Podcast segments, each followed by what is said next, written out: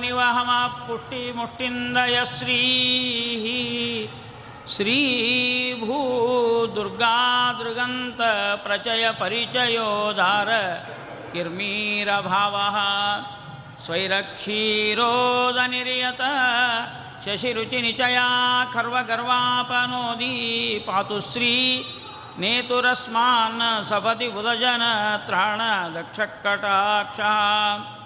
श्रीमद् रामाभिरामा अमितपदमहिमप्रौढपातोरुहालिः कृष्णा निष्ठामि तक्ष्मा परिवृढपटलीपाटनेकप्रवीणः वेदात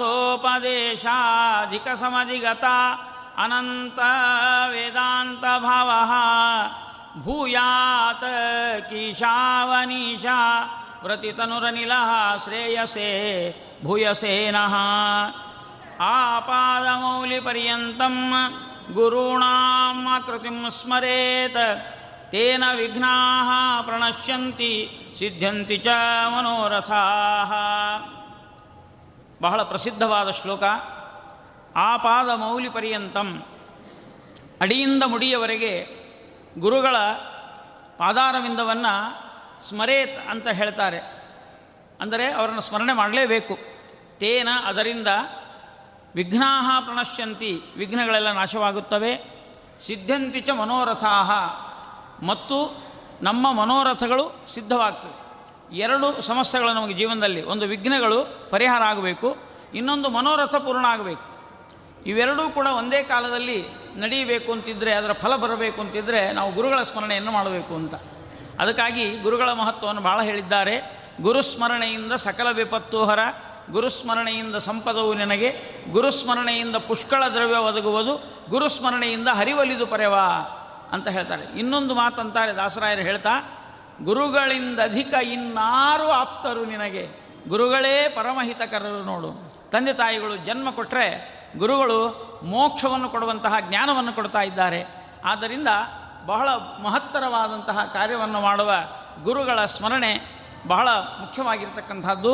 ಇವತ್ತು ವ್ಯಾಸರಾಜರ ಸ್ಮರಣೆ ಮಾಡುವಂತಹ ಮಂಗಳಕರವಾದ ದಿನ, ಅವರ ಆರಾಧನಾ ಮಹೋತ್ಸವ ಅಂತಂದರೆ ಅವರ ಆರಾಧನೆ ಹೇಗೆ ಮಾಡಬೇಕು ಅಂದರೆ ಆಪಾದ ಮೌಲಿ ಪರ್ಯಂತಂ ಅಂದರೆ ಪಾದದಿಂದ ಮೌಲಿಯ ಅಂದರೆ ತಲೆಯವರೆಗೆ ಗುರುಣಾಂ ಆಕೃತಿಂ ಸ್ಮರೇತ್ ಅಂದರು. ಆಕೃತಿ ಅಂದರೆ ಈ ಚಿತ್ರಪಟ ಅಂತ ಒಂದು ಅರ್ಥ ಆದರೆ ಇನ್ನೊಂದು ಅರ್ಥವನ್ನು ಮಾಡಿಕೊಳ್ಳೋಣ. ಇವತ್ತು ವಿಶೇಷವಾಗಿ ವ್ಯಾಸರಾಯರಿಗೆ ಪ್ರೀತಿಕರವಾದ ಮಾತು, ಆ ಕೃತಿ ಅಂದರೆ, ಆ ಅಂದರೆ ಎಲ್ಲ ಅಂತ ಒಂದು ಸಂಸ್ಕೃತದಲ್ಲಿ ಅರ್ಥ ಇದೆ. ಆ ಎಲ್ಲ ಅವರ ಕೃತಿಗಳು ಅಂತ, ಅವರ ಗ್ರಂಥಗಳನ್ನು ನೋಡುವುದರಿಂದ ಅದು ಕೂಡ ವಿಶೇಷವಾದ ಅನುಗ್ರಹಕ್ಕೆ ಕಾರಣ.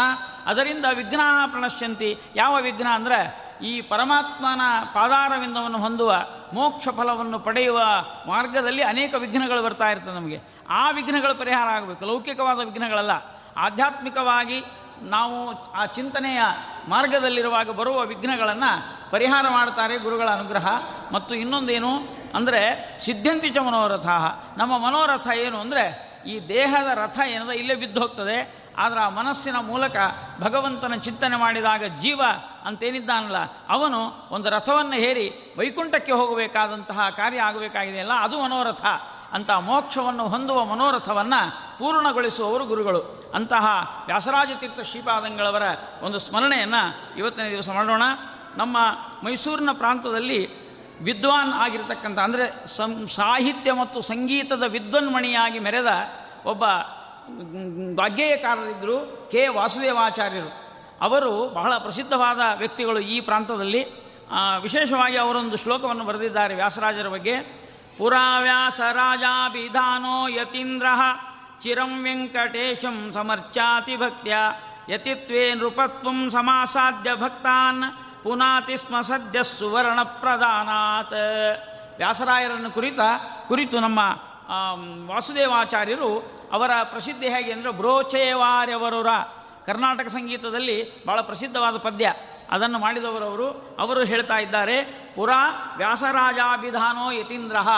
ಅಂದರೆ, ಹಿಂದೆ ವ್ಯಾಸರಾಜರೆಂಬ ಹೆಸರಿನಿಂದ ಬಂದಿರತಕ್ಕಂಥ ಯತೀಂದ್ರರು, ಚಿರಂ ವೆಂಕಟೇಶಂ ಸಮರ್ಚಾತಿ ಭಕ್ತ್ಯ ಅಂತಾರೆ. ಇವರ ವೈಶಿಷ್ಟ್ಯ ಏನು ಅಂತ ಕೇಳಿದರೆ, ಈಗ ನಾವು ಮಾಧ್ವರಾಗಿ ನಮ್ಮ ನಮಗೆ ವಿಹಿತವಾದಂತಹ ದೇವರುಗಳನ್ನು ಪೂಜೆ ಮಾಡೋದು ಅವರವರ ಸತ್ಸಂಪ್ರದಾಯದಲ್ಲಿ ಬಂದಿರತಕ್ಕಂತಹ ದೇವರುಗಳನ್ನು ಪೂಜೆ ಮಾಡ್ತಾ ಇದ್ದಾರೆ, ಆಯಾ ಮಠಗಳಲ್ಲಿ. ಆದರೆ ತಿರುಪತಿಯ ವೆಂಕಟೇಶ ದೇವರ ಸೇವೆಯನ್ನು ಹನ್ನೆರಡು ವರ್ಷಗಳ ಕಾಲ ಮಾಡಿದಂತಹ ಕೀರ್ತಿ ಇನ್ನು ಯಾವ ಯತಿಗಳು ಬಂದಿಲ್ಲ. ಅದು ಬಂದಿದ್ದರೆ ನಮ್ಮ ವ್ಯಾಸರಾಜ ತೀರ್ಥ ಶ್ರೀಪಾದಂಗಳವರಿಗೆ ಅದು ಬಂದಿದೆ ಅನ್ನೋದನ್ನು ಸಮರ್ಚಾತಿ ಭಕ್ತಿಯ ಚಿರಂ ವೆಂಕಟೇಶಂ ಅಂತಾರೆ. ಚಿರಂ ಅಂದರೆ ಹನ್ನೆರಡು ವರ್ಷಗಳ ಕಾಲ ಅಂತ. ಆದ್ದರಿಂದ ಅಂತಹ ವೆಂಕಟೇಶ ದೇವರು ಪ್ರಾಸಂಗಿಕವಾಗಿ ಯಾವುದೋ ಒಂದು ಸಂದರ್ಭದಲ್ಲಿ ಪೂಜೆಗೆ ಕೊರತೆ ಬಂದಾಗ ನಮ್ಮ ವ್ಯಾಸರಾಜರು ಅಲ್ಲೇ ಇದ್ದುಕೊಂಡು ಪೂಜೆ ಮಾಡಿದ್ದಾರೆ. ಉತ್ತರದಲ್ಲಿ ಸ್ವಾಮಿ ಪುಷ್ಕರಣಿಯಲ್ಲಿ ಅವರ ಆನ್ನಿಕ ಮಾಡತಕ್ಕಂತಹ ಪ್ರದೇಶ ಇವತ್ತಿಗೂ ಕೂಡ ಸಾಕ್ಷೀಭೂತವಾಗಿರ್ತಕ್ಕಂಥದ್ದು. ಅಂದರೆ ವೆಂಕಟೇಶ ದೇವರು ಈ ವ್ಯಾಸರಾಜರಿಂದ ಅದೊಂದು ಸೇವೆಯನ್ನು ಸ್ವೀಕಾರ ಮಾಡಿದ್ದಾನೆ ಅಂದರೆ ಸಾಕ್ಷಾತ್ ಭೂವೈಕುಂಠವಾಗಿರತಕ್ಕಂತಹ ಆ ವೆಂಕಟೇಶ ದೇವರಿಗೆ ಹನ್ನೆರಡು ವರ್ಷ ವ್ಯಾಸರಾಜರು ಸೇವೆ ಪೂಜೆ ಮಾಡಿದ್ದು ಸಮಾಧಾನ ಆಗಲಿಲ್ಲಂತೆ. ಅವಾಗ ಮಾಡಿದ್ದು ಕೂಡ ಅವರಿಗೆ ಸಮಾಧಾನ ಆಗಲಿಲ್ಲಂತೆ. ಅದಕ್ಕೋಸ್ಕರವಾಗಿ ನಮ್ಮ ಬೆಣ್ಣೆ ಗೋವಿಂದಪ್ಪನ ಛತ್ರಕ್ಕೆ ಅದೇ ವೆಂಕಟೇಶ ದೇವರು ಬಂದಿದ್ದು ವ್ಯಾಸರಾಜರಿಂದ ನಿರಂತರವಾಗಿ ಸೇವೆ ತೆಗೆದುಕೊಳ್ಳಬೇಕು ಅಂತ ಇಲ್ಲಿ ಬಂದಿದ್ದಾನೆ. ಅದಕ್ಕೆ ಚಿರಂ ಅನ್ನೋ ಶಬ್ದಕ್ಕೆ ಇನ್ನೂ ಒಂದು ಸ್ವಲ್ಪ ಸೇರಿಸೋಣ ನಾವು. ವಾಸುದೇವಾಚಾರ್ಯರ ಮಾತನ್ನು ನಮ್ಮ ವೆಂಕಟರಮಣ ಇಲ್ಲಿ ಒಂದು ನಿಂತಿದ್ದಾನೆ. ಅವರ ಉದ್ದೇಶ ಒಂದೇ, ವೆಂಕಟರಮಣ ಭಕ್ತರಿದ್ದಲ್ಲಿಗೆ ಬರೋದು ಅಥವಾ ಭಕ್ತರು ವೆಂಕಟೇಶ ದೇವರಲ್ಲಿ ಇದ್ದು ಹೋಗೋದು, ಇಲ್ಲಿ ಎಲ್ಲ ಸೇರಿ ಒಂದೇ ಕಾರ್ಯ ಆಗ್ತದೆ. ಯಾವ ಕಾರ್ಯ ಅಂದರೆ ಜ್ಞಾನ ಕಾರ್ಯ ಅಂತ. ಅದಕ್ಕಾಗಿ ವಿಜಯದಾಸರು ಒಂದು ಹೇಳ್ತಾರೆ, ನಿನ್ನ ದರ್ಶನಕ್ಕೆ ಬಂದವನಲ್ಲವೋ, ನಿನ್ನ ಭಕ್ತರ ಮುಖದ ನಿನ್ನ ಮಹಿಮೆ ಕೇಳಲು ಬಂದೆ ಅಂತ. ದೇವರೇ ಇಲ್ಲೇ ಇರಲಿ, ದೇವರ ಭಕ್ತರೇ ಇಲ್ಲೇ ಇರಲಿ, ಅಲ್ಲಿ ಇದ್ದಲ್ಲೆಲ್ಲ ಭಗವಂತನ ಆ ವಿಶೇಷವಾಗಿರತಕ್ಕಂಥ ಜ್ಞಾನಯಜ್ಞ ಇದು ನಡೀತಾ ಇದೆಯಲ್ಲ, ಇದೇ ನಮ್ಮ ವ್ಯಾಸರಾಜ ತೀರ್ಥ ಶ್ರೀಪಾದಂಗಳವರ ಅವರಿಗೆ ಪ್ರಿಯವಾಗಿರತಕ್ಕಂಥ ಜ್ಞಾನ ಯಜ್ಞ ಅಂತ ಇವತ್ತು ನಾವು ಚಿಂತನೆ ಮಾಡಬೇಕು. ಅದಕ್ಕೋಸ್ಕರವಾಗಿ ವ್ಯಾಸರಾಜರೇ ಹೇಳ್ತಾರೆ, ಒಂದು ಕಡೆಗೆ ಸಂಘವಾಗಲಿ, ಸಾಧು ಸಂಘವಾಗಲಿ, ಸಂಘದಿಂದ ಲಿಂಗ ದೇಹ ಭಂಗವಾಗಲಿ ಅಂತ ಹೇಳಿದವರೇ ನಮ್ಮ ವ್ಯಾಸರಾಜರು. ಆದ್ದರಿಂದ ನಾವೆಲ್ಲರೂ ಕೂಡ ಅವರ ಒಂದು ಅನುಷ್ಠಾನದಲ್ಲಿ ಹೋಗೋಣ. ಅನುಗಂತಂ ಸತಾಂ ವರ್ತಮ ಕೃತ್ಸಂ ಯದಿನ ಶಕ್ಯತೆ. ಒಂದು ಕಡೆ ಸುಭಾಷಿತ ಹೇಳ್ತಾನೆ ಪೂರ್ಣವಾಗಿ ನಾವು ಅವರಂತೆ ಆಗಲಿಕ್ಕೆ ಸಾಧ್ಯ ಇಲ್ಲ. ಅದು ಸತ್ಯವಾದ ಮಾತೆ. ಆದರೂ ಕೂಡ ಅನುಗಂತುಂ ಸತಾಂ ವರ್ತಮ ಕೃತ್ಸ್ನಂ ಯದಿ ನ ಶಕ್ಯತೆ. ಸ್ವಲ್ಪಮಪ್ಯನುಗಂತವ್ಯಂ. ಮಾರ್ಗಸ್ಥೋ ನಾವಸೀದತಿ ಸ್ವಲ್ಪ ಆದರೂ ಕೂಡ ಒಂದೆರಡು ಹೆಜ್ಜೆ ಇಡೋಣ. ಅವರ ಆರಾಧನೆಯ ಈ ಸಂದರ್ಭದಲ್ಲಿ ಅವರಂತೆ ನಾವು ಒಂದೆರಡು ಹೆಜ್ಜೆಗಳನ್ನಿಟ್ಟರೆ ಅವರಿಗೆ ಪ್ರೀತಿ ಪ್ರಾಪ್ತರಾಗ್ತಾ ಇದ್ದೇವೆ ನಾವು ಅನ್ನುವಂತಹ ಅರ್ಥವನ್ನಿಟ್ಟುಕೊಂಡು ಬರೋಣ ಮುಂದೆ ಹೇಳ್ತಾರೆ ಯತಿತ್ವೇ ನೃಪತ್ವ ಸಮಾಸಾಧ್ಯ ಭಕ್ತಾನ್. ಪುನಾತಿ ಸ್ಮ ಸದ್ಯ ಸುವರ್ಣಂ ಪ್ರದಾ ಸುವರ್ಣ ಪ್ರಧಾನಾತ್ ಯತಿತ್ವೇ ನೃಪತ್ವಂ ಅಂತಾರೆ. ಅವರಲ್ಲಿ ವೈಶಿಷ್ಟ್ಯ ಏನು ಅಂತಂದ್ರೆ ಯತಿಗಳಾಗಿ ರಾಜರಾಗಿರ್ತಕ್ಕಂಥವ್ರು. ಅದಕ್ಕೆ ವ್ಯಾಸರಾಜ ತೀರ್ಥ ಶ್ರೀಪಾದಂಗಳವರ ಜನ್ಮದಲ್ಲೇನೆ ಅದು ಸೂಕ್ಷ್ಮವಾಗಿ ಅವರ ಜನ್ಮನಾಮದಲ್ಲೇನೆ ಸೂಚನೆ ಸಿಕ್- ಸಿಕ್ಕಿದೆ. ಅವರು ಅವತಾರ ಮಾಡಿದ್ದು ತಮಗೆಲ್ಲ ಕಥಾಭಾಗ ಗೊತ್ತಿದೆ. ರಾಮಚಂದ್ರಾಚಾರ್ಯರು ಆ ದಂಪತಿಗಳಲ್ಲಿ ಲಕ್ಷ್ಮೀದೇವಿ ರಾಮಚಂದ್ರಾಚಾರ್ಯರ ದಂಪತಿಗಳಲ್ಲಿ ಒಂದು ಪುಣ್ಯ ಮುಹೂರ್ತದಲ್ಲಿ ಜನ್ಮವನ್ನು ಪಡೆದಿದ್ದಾರೆ ವ್ಯಾಸರಾಜತೀರ್ಥ ಶ್ರೀಪಾದಂಗಳವರು. ಅದಕ್ಕೆ ಇನ್ನೊಂದು ಕಾರಣ ಅಂದರೆ ಅದು ಎಂಥ ಒಂದು ಪ್ರಸಂಗ ಅಂತಂದರೆ ಅವರ, ಆ, ಒಂದು ಪತಿಯಾಗಿರ್ತಕ್ಕಂಥವರು ಅವಸಾನವಾಗಿ ಬಿಟ್ಟಿದೆ. ಆ ಸಂದರ್ಭದಲ್ಲಿ ಬ್ರಹ್ಮಣ್ಯ ತೀರ್ಥ ಶ್ರೀಪಾದಂಗಳವರಿದ್ದರು ಬ್ರಹ್ಮಣ್ಯ ತೀರ್ಥರ ಮಹಿಮಾನೇ ಅವರು ತಪೋ ತಪಸ್ ಎಷ್ಟು ಎತ್ತರ ಅಂದರೆ ಅಲ್ಲಿ ಹೇಳ್ತಾ ಇದ್ದಾರೆ, ಬ್ರಹ್ಮ ಅಂದರೆ ಪೂರ್ಣ ಅಂತ ಅರ್ಥ. ಜ್ಞ ಅಂದರೆ ಜ್ಞಾನ ಆನಂದ ಅಂತ ಅರ್ಥ. ಪೂ ಪೂರ್ಣವಾದ ಜ್ಞಾನ ಆನಂದವನ್ನು ಉಳ್ಳವರು ಯಾರು ಅಂದರೆ ಬ್ರಹ್ಮಣ್ಯ ಅಂತ. ಬ್ರಹ್ಮಣ್ಯ ಅಂದರೆ ಯಾರು? ಪರಮಾತ್ಮ ಅಂತ ನಾರಾಯಣ. ಬ್ರಹ್ಮಣ್ಯೋ ಬ್ರಹ್ಮಕದ್ ಬ್ರಹ್ಮ ಬ್ರಹ್ಮ ಬ್ರಹ್ಮ ವಿವರ್ಧನ. ವಿಷ್ಣು ಸಹಸ್ರನಾಮದಲ್ಲಿ ಪರಮಾತ್ಮನನ್ನು ಬ್ರಹ್ಮಣ್ಯ ಅಂತ ಕರೆದಿದ್ದಾರೆ. ಬ್ರಹ್ಮಣ್ಯ ಅಂದರೆ ಏನರ್ಥ? ಪೂರ್ಣವಾದ ಜ್ಞಾನ ಆನಂದ ಉಳ್ಳವನು. ಅಂತಹ ಪರಮಾತ್ಮನ ತೀರ್ಥ, ಬ್ರಹ್ಮಣ್ಯ ತೀರ್ಥ ಅಂದರೆ ಅವರ ಶಾಸ್ತ್ರವನ್ನು. ಅಂದರೆ ಆ ಪರಮಾತ್ಮನನ್ನು ತಿಳಿಸಿಕೊಡುವ ಶಾಸ್ತ್ರ ಗ್ರಂಥಗಳನ್ನು ಓದಿ ಅದನ್ನು ಅನುಷ್ಠಾನ ಮಾಡಿ ತಪಸ್ಸನ್ನು ಪಡೆದು ಸಿದ್ಧಿಯನ್ನು ಪಡೆಕೊಂಡಿರ್ತಕ್ಕಂತಹ ಬ್ರಹ್ಮಣ್ಯ ತೀರ್ಥರ ಅದ್ಭುತವಾದ ಒಂದು ಆ, ದೃಷ್ಟಾಂತವನ್ನು ನಾವು ನೋಡುವುದಾದರೆ ಅವರು ಬಂದು ನಮಸ್ಕಾರ ಮಾಡಿದರು ಪಾಪ ಆ ಲಕ್ಷ್ಮೀದೇವಿ ನಮಸ್ಕಾರ ಮಾಡಿದ್ರು ಏನು ಸಹಗಮನಕ್ಕಾಗಿ ಅಪ್ಪಣೆ ಕೇಳಲಿಕ್ಕೆ ಬಂದಿದ್ರು ಅಂತ ಅನ್ನುವಂಥ ಒಂದು ಕಥಾವಾಗ ಬರ್ತದೆ. ಆಗಿನ ಕಾಲಕ್ಕೆ ತಡ್ಕೊಳ್ಳಿಕ್ಕಾಗದೇನೆ ನಾನು ಬದುಕಬಾರದು ನಾನು ಯಾಕೆ ಇರಬೇಕು ನಾನು ಪತಿಯ ಜೊತೆಗೆ ಹೋಗ್ತೇನೆ ಅಂತ ಅನ್ನುವಂತಹ ರೀತಿಯಲ್ಲಿ ಬಂದು ಗುರುಗಳಿಗೆ ನಮಸ್ಕಾರ ಮಾಡಿದಾಗ ಅವರು ದೀರ್ಘ ಸುಮಂಗಲೀ ಭವ ಪುತ್ರವತಿ ಭವ ಅಂತ ಆಶೀರ್ವಾದ ಮಾಡಬೇಕಾ? ಅಂದಾಗ ಅವರು ಶಿಷ್ಯರೆಲ್ಲ ಹೇಳಿದರು ಸ್ವಾಮಿ ಬಂದದ್ದು ಯಾಕೆ ನೀವು ಹೇಳಿದ್ದೇನು? ಅಂದರು. ಅವರು ಅಂದ ಕೂಡಲೇ ಹಾಗ ನಾನು ನನ್ನ ನಾಲಿಗೆಯಿಂದ ಆ ಮಾತು ಬಂದಿದೆ ಅಂತಂದ ಮೇಲೆ ಅದು ಭಗವಂತ ನುಡಿಸಿದ ಮಾತು, ಅದು ಸುಳ್ಳಾಗಲಿಕ್ಕೆ ಸಾಧ್ಯವೇ ಇಲ್ಲ ಅಂತ ಹೇಳ್ತಾ ಇದ್ದಾರೆ. ಅಂದರೆ ಗುರುಗಳ ಒಂದು ಅದ್ಭುತವಾದ ಶಕ್ತಿ ಹೇಗಿರಬೇಕು ಅಂದರೆ, ಅಲ್ಲ ಬೇಕ ಅವರ ಅನುಗ್ರಹದಿಂದ ಮಂತ್ರಾಕ್ಷತೆಯ ಬಲವೋ, ಅವರ ಮಂತ್ರಶಕ್ತಿಯ ಬಲವೋ, ಅವರ ಆಶೀರ್ವಾದದ ಬಲವೋ, ನಮ್ಮ ಮನೆಗಳಲ್ಲಿ ಮುಂಜುವಿ ಲಗ್ನ ಅಥವಾ ಮನಿವಾಸ್ತು ಶ್ರೀಮಂತಿಕೆ, ವೈಭವ ರೋಗಗಳ ನಿವಾರಣೆ, ಇದೆಲ್ಲ ಆಗ್ತಾ ಇರ್ತದೆ. ಇದೆಲ್ಲ ಮಹತ್ವದ್ದಲ್ಲ. ನಮ್ಮಲ್ಲಿ ಒಂದು ಮಾತು ಹೇಳ್ತಾರೆ ಗುರುಗಳನ್ನು ಗುರುತಿಸುವ ಎತ್ತರ ಯಾವುದು ಅಂದರೆ ಸತ್ತವರನ್ನು ಯಾರು ಬದುಕಿಸ್ತಾರೋ ಅವರು ದೊಡ್ಡ ಗುರುಗಳಂತೆ. ಅಂತಹ ಒಂದು ಅದ್ಭುತವಾದ ಸಿದ್ಧಿ ಬಹಳ ಕಡಿಮೆ ಅಂತ ನಾವು ಹೇಳ್ತಿರ್ತೀವಿ. ಆ ಅರ್ಥದೊಳಗೆ ಬ್ರಹ್ಮಣ್ಯ ತೀರ್ಥರ ಒಂದು ಮಾತು ಎಷ್ಟಾಯಿತು ಅಂದರೆ ಹೇಳ್ತಾ ಇದ್ದಾರೆ. "ಹ್ಮ್, ಆಪನ್ನಾಖಿಲ ಪಾಪ ಪರ್ವತ ಕುಲೌ ವ್ಯಾಪಾದನಾರೂಪಿಣಿ ವ್ಯಾಪಾರೇ ಕುಲಿಶಾಸ್ತ್ರ ಕೌಶಲ ವೃತಃ ಪಾಪಾರ್ತಿ ಚಿಂತಾಚಿದ ಫಾಲಬ್ರಹ್ಮಲಿಪಿಂಚ ಏನ್ಯಥಯಿತುಂ ಶಕ್ತಾಶ್ಚ ಭಕ್ತಾವಲೇ. ಶ್ರೀಮದ್ವ್ಯಾಸ ಪದಾಬ್ಜರೇಣು ಕಣಿಕ ನ ಶ್ರೇಯಸೇ ಊಯಸೇ ಇದು ಏನು ಅರ್ಥಪ್ಪ ಅಂದರೆ ಪನ್ನಾಕಿಲ ಪಾಪ ಪರ್ವತ ಕುಲ. ಏನೇನು ಪಾಪ ಪರ್ವತಗಳು ಬರ್ತಿರ್ತಾವ ಆ ಪಾಪ ಪರ್ವತಗಳ ರೆಕ್ಕೆಗಳನ್ನು ಕತ್ತರಿಸಿ ಅದನ್ನು ಪುಡಿ ಪುಡಿಯಾಗಿ ಮಾಡ್ತಕ್ಕಂತಹ ವಜ್ರಾಯುಧದಂತಹ ಕಾರ್ಯವನ್ನು ಮಾಡುವ ಶಕ್ತಿ ಉಳ್ಳವರು ಅಂದರೆ ಗುರುಗಳಂತೆ. ಆ ಗುರುಗಳ ಮಹತ್ವ ಅಟ್ಟಿರ್ತದಂತೆ. ಕೊನೆಗೆ ಎಲ್ಲಿ ತನಕ ಅಂದರೆ ನಮ್ಮ ಬ್ರಹ್ಮ ಬರದ ಹಣೆಯ, ಹಣೆಯೆಂಬ ಹಲಗೆಯ ಮೇಲೆ ಬರೆದಿರ್ತಕ್ಕಂಥ ದುಃಖದ ಅಕ್ಷರಗಳನ್ನು ಅಳಿಸಿ ಅದನ್ನು ದೂರ ಮಾಡಿ ಶುಭದ ಮಂಗಳಕರವಾದಂತಹ ಹಣೆ ಬರಹವನ್ನು ರಚನೆ ಮಾಡತಕ್ಕಂತಹ ಯೋಗ್ಯತಾ ಗುರುಗಳಿಗಿದೆ. ಅಂದ್ರೆ ಏನರ್ಥ? ಹಂಗಾರೆ ಬ್ರಹ್ಮದೇವರು ಬರೋದನ್ನು ಸುಳ್ಳು ಮಾಡ್ತಾರೆ ಏನೋ ಅಂತ ಹಿಂಗೆ ಅರ್ಥ ಅಲ್ಲ. ಬ್ರಹ್ಮದೇವರು ಸರ್ವಜ್ಞರು. ಅವರು ಬರೆಯುವಾಗ ಅದನ್ನು ಬರೆದಿರ್ತಾರಂತೆ. ಇದನ್ನು ಪರಿಹಾರ ಆಗ್ತದ ಅಂತೂ ಬರೆದಿರ್ತಾರೆ. ಅದನ್ನು ನಾವು ತಿಳ್ಕೊಳ್ಳೋದಿಲ್ಲ. ನಮ್ಮ ಮನೆ ಬರ್ದ ಹಿಂಗೆ ಬರದಾನ ದೇವರು ಅಂತ ಅನ್ಕೋತ ಗೋಳಾಡ್ತಾ ಇರ್ತೀವಿ. ನಾವು ಗೊಳಾಡಿ, ಒದ್ದಾಡಿ, ಹುಡುಕಾಡಿ, ಮಿಡುಕಾಡಿ, ಆಮೇಲೆ ಗುರುಗಳ ಪಾದಾರವಿಂದಕ್ಕೆ ಹೋಗಿ, ಸ್ವಾಮಿ, ಸಮುದ್ಧರ ಗುರು ಮಾ ಮಗ್ನ ರೂಪಂ ಸದಾ ಅಂತ ಗುರುಗಳ ಪಾದಕ್ಕೆ ಬಿದ್ದಾಗ ಗುರುಗಳು ಹಿಂಗೆ ವಿಚಾರ ಮಾಡ್ತಾರಂತೆ. ಓಹೋ, ಇದು ಸ್ವಲ್ಪ ಕಳೆಯುವ ಸಾಮರ್ಥ್ಯ ನಮ್ಮಲ್ಲದ ನಾವು ಹೇಳಿದ ದೇವರು ಕೇಳ್ತಾನ ಅಂತ ಅದಕ್ಕೆ ದೇವರ ಮೇಲೆ ಅಷ್ಟು ವಿಶ್ವಾಸ. ನಮೇ ಭಕ್ತ ಪ್ರಣಶ್ಯತಿ. ಎಂದೂ ಕೂಡ ನನ್ನ ಭಕ್ತರ ಮಾತನ್ನು ಸುಳ್ಳು ಮಾಡೋದಿಲ್ಲ ಅಂತ ಪರಮಾತ್ಮ ಅಂತ ಇದ್ದಂತೆ ಅದಕ್ಕಾಗಿ ಫಾಲ ಬ್ರಹ್ಮ ಲಿಪಿಂಚ ಏ ಅನ್ಯಥಯಿತುಮ್ಮ ಅದನ್ನು ಬೇರೆ ಬದಲ ಮಾಡಿಬಿಡ್ತಾರಂತೆ. ಅನ್ಯಥಯಿತುಮ್ಮ ಶಕ್ತಾಶ್ಚ ಭಕ್ತಾವಲೇ ಶ್ರೀಮತ್ ಸದ್ಗುರು ಪಾದ ರೇಣು ಕಣಿಕಾ ನ ಶ್ರೇಯಸೆ ಭೂಯಸೆ. ಗುರುಗಳ ಪಾದಾರವಿಂದದ ರೇಣು, ಅದು ಧೂಳಿ ಕಣ, ಅದರ ಸಾಮರ್ಥ್ಯ ಎಷ್ಟಿರುತ್ತೆ ಅಂತಂದರೆ ಅದನ್ನೂ ಬದಲು ಮಾಡ್ತಾ ಇದ್ದಾರೆ ಅಂತ. ಒಂದೆರಡು ಉದಾಹರಣೆಗಳನ್ನು ಹೇಳೋದಾದರೆ, ಸತ್ಯಬೋಧ ತೀರ್ಥ ಶ್ರೀಪಾದಂಗಳವರು ಒಮ್ಮೆ ಪ್ರಾಸಂಗಿಕವಾಗಿ ಒಂದು ಸಂದರ್ಭ ಬಂತು ಅಂತ ಹೇಳಿ, ಅವರು ರಾತ್ರಿ ಹನ್ನೆರಡು ಗಂಟೆಗೆ ಊಟ ಮಾಡ್ತಿದ್ರು ವಿಷ ಪ್ರಾಶನಾಗಿತ್ತು. ಅದಕ್ಕೆ ರಾತ್ರಿ ನಿದ್ದಿ ಮಲ್ಕೊಳ್ಬಾರ್ದು ಅನ್ನೋ ಕಾರಣಕ್ಕಾಗಿ ಹಗಲೆಲ್ಲ ಪಾಠ ಪ್ರವಚನಾದಿ ಮಾಡಿ ರಾತ್ರಿ ಭೋಜನ ಮಾಡ್ತಿದ್ರಂತೆ. ಭೋಜನ ಮಾಡಲು ಮಂದಿ ಸುಮ್ಮನೆ ಇರ್ತಾರೇನ್ರಿ? ಜನ ಆಡ್ಕೊಳ್ಳಿಕ್ಕೆ ಇರ್ತಾರ. ಅವರೆಲ್ಲ ಅಂದ್ರೆ, ಏನ್ರಿ, ಮಂದಿಗೆಲ್ಲ ಉಪದೇಶ ಮಾಡ್ತಾರೆ? ಸ್ವಾಮಿಗಳು ರಾತ್ರಿ ಹನ್ನೆರಡು ಗಂಟೆ ಊಟ ಮಾಡ್ತಾರೆ? ಏನಿದು? ಅಂದರು. ಅದಕ್ಕೆ ಅವ್ರೇನು ಮಾಡಿದ್ರು ಅಂದ್ರೆ, ಹಂಗಾರೆ ನೋಡ್ರಪ್ಪ ಅಂತಿಕೊಂಡು ತುಳಸಿ ಕಟ್ಟಿ ಮುಂದೆ ಹೋಗಿ ನಿಂತ್ರಿ. ಅಂದ್ರೆ ರಾತ್ರಿ ಹನ್ನೆರಡು ಗಂಟೆಗೆ ಜಗ ಜಗಿಸುವ ಮಧ್ಯಾಹ್ನದ ಸೂರ್ಯನನ್ನು ತೋರಿಸ್ತಾ ಇದ್ದಾರೆ ಸತ್ಯಬೋಧ ತೀರ್ಥ ಶ್ರೀಪಾದಂಗಳವರು. ಅಲ್ರಿ, ಸೂರ್ಯ ಯಾಕೆ ಬರ್ಬೇಕ್ರಿ ಅವ್ರನ್ನ? ಅವ್ರು ಕರೆದ್ರ, ಸ್ವಾಮಿಗಳ ಕರೆದ್ರೆ ಸೂರ್ಯ ಬರ್ಬೇಕ? ಸ್ವಾಮಿಗಳ ಮಾತು ದಿಂಡೇರೇ ಕೇಳೋದಿಲ್ಲ ಮಠದಾಗ, ಸೂರ್ಯ ಕೇಳ್ತಾನೇನು? ಸೂರ್ಯ ಯಾಕೆ ಬಂದ ಅಂದರೆ ಅವ ಸೂರ್ಯಗೆ ಆಜ್ಞೆ ಮಾಡ್ತಾನಂತ, ಪರಮಾತ್ಮ, ನನ್ನ ಭಕ್ತರ ಕರೀಲಿಕ್ಕೆ ನೀವು ಹೋಗು ಅಂತ ನಾನಾ ಹೋಗ್ತೇನೆ, ನೀ ಯಾಕೆ ಹೋಗುದಿಲ್ಲ ಅಂತ. ಭೀಷಾಸ್ಮಾತ್ ವಾತಃ ಪವತೆ ಭೀಷೋದೇತಿ ಸೂರ್ಯ.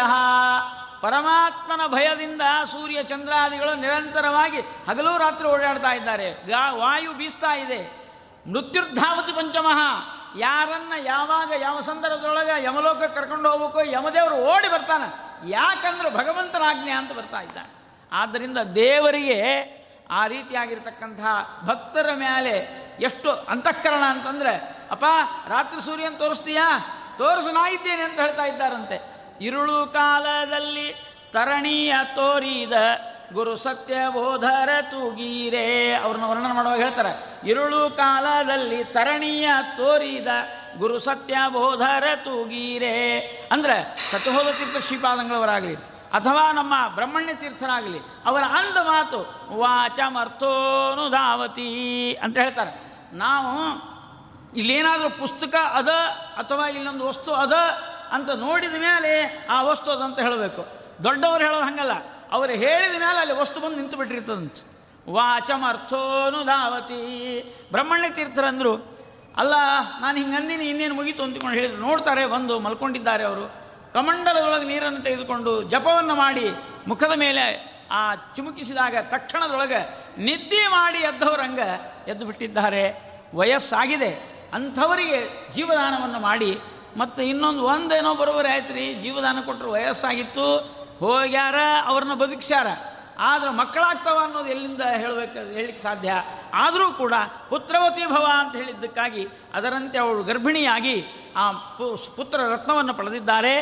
ಅಷ್ಟೇ ಅಲ್ಲ ಅವರು ಹೇಳಿದರು, ಆ ಕೂಸನ್ನು ಭೂ ಪ್ರದರ್, ಭೂ ಸ್ಪರ್ಶ ಮಾಡಲಾರ್ದಂಗೆ ಬಂಗಾರದ ತಾಟಿನೊಳಗೆ ಹಾಕ್ಕೊಂಡು ನನ್ನ ಮನೆಗೆ ಕರ್ಕೊಂಡು, ನಮ್ಮ ಮಠಕ್ಕೆ ಕರ್ಕೊಂಡು ಬರ್ರಿ ಅಂದ್ಕೊಂಡು ಹೇಳ್ತಾ ಇದ್ದಾರೆ. ಅದೇ ರೀತಿಯಾಗಿ ಆ ಯಾವ ಮಗುವನ್ನು ತೆಗೆದುಕೊಂಡು ಬಂದು ಕೊಟ್ಟಿದ್ದಾರೆ, ಅದೇ ಆ ಪುತ್ರ ರತ್ನ, ನಮ್ಮ ಪ್ರಹ್ಲಾದರಾಜರೇ ಶಂಕುಕರ್ಣನೆಂಬಂತಹ ದೇವತಾ ಯಾವ ಪ್ರಹ್ಲಾದರಾಜರಾಗಿ ಅವತಾರ ಮಾಡಿದರೋ, ಅವರೇ ಪ್ರಹ್ಲಾದರಾಜರೇ ವ್ಯಾಸರಾಜರಾಗಿ ಈ ಭೂಮಂಡಲದೊಳಗೆ ಅವತಾರವನ್ನು ಮಾಡಿ ನಮ್ಮನ್ನೆಲ್ಲ ಉದ್ಧಾರ ಮಾಡಲಿಕ್ಕೆ ಬಂದಿರತಕ್ಕಂಥ ಕಥಾಭಾಗವನ್ನು ಅಲ್ಲಿ ನಾವು ನೋಡ್ತಾ ಇದ್ದೇವೆ. ಆದ್ದರಿಂದ ಹುಟ್ಟಿದ ಕೂಸಿಗೆ ಏನು ಹೆಸರಿಟ್ಟರು ಯತಿರಾಜ ಅಂತ ಹೆಸರಿಟ್ಟರು ಹೆಸರಿಡುವಾಗಿನೇ ಒಂದು ಮಹತ್ವ ಇರ್ತದೆ ರೀ ಯತಿನೂ ಆಗ್ತಾರ, ಮುಂದೆ ರಾಜರಂತೆ ಇರ್ತಾರ ಅಂತ. ಆದ್ದರಿಂದ ಯತಿರಾಜ ಅಂದರು.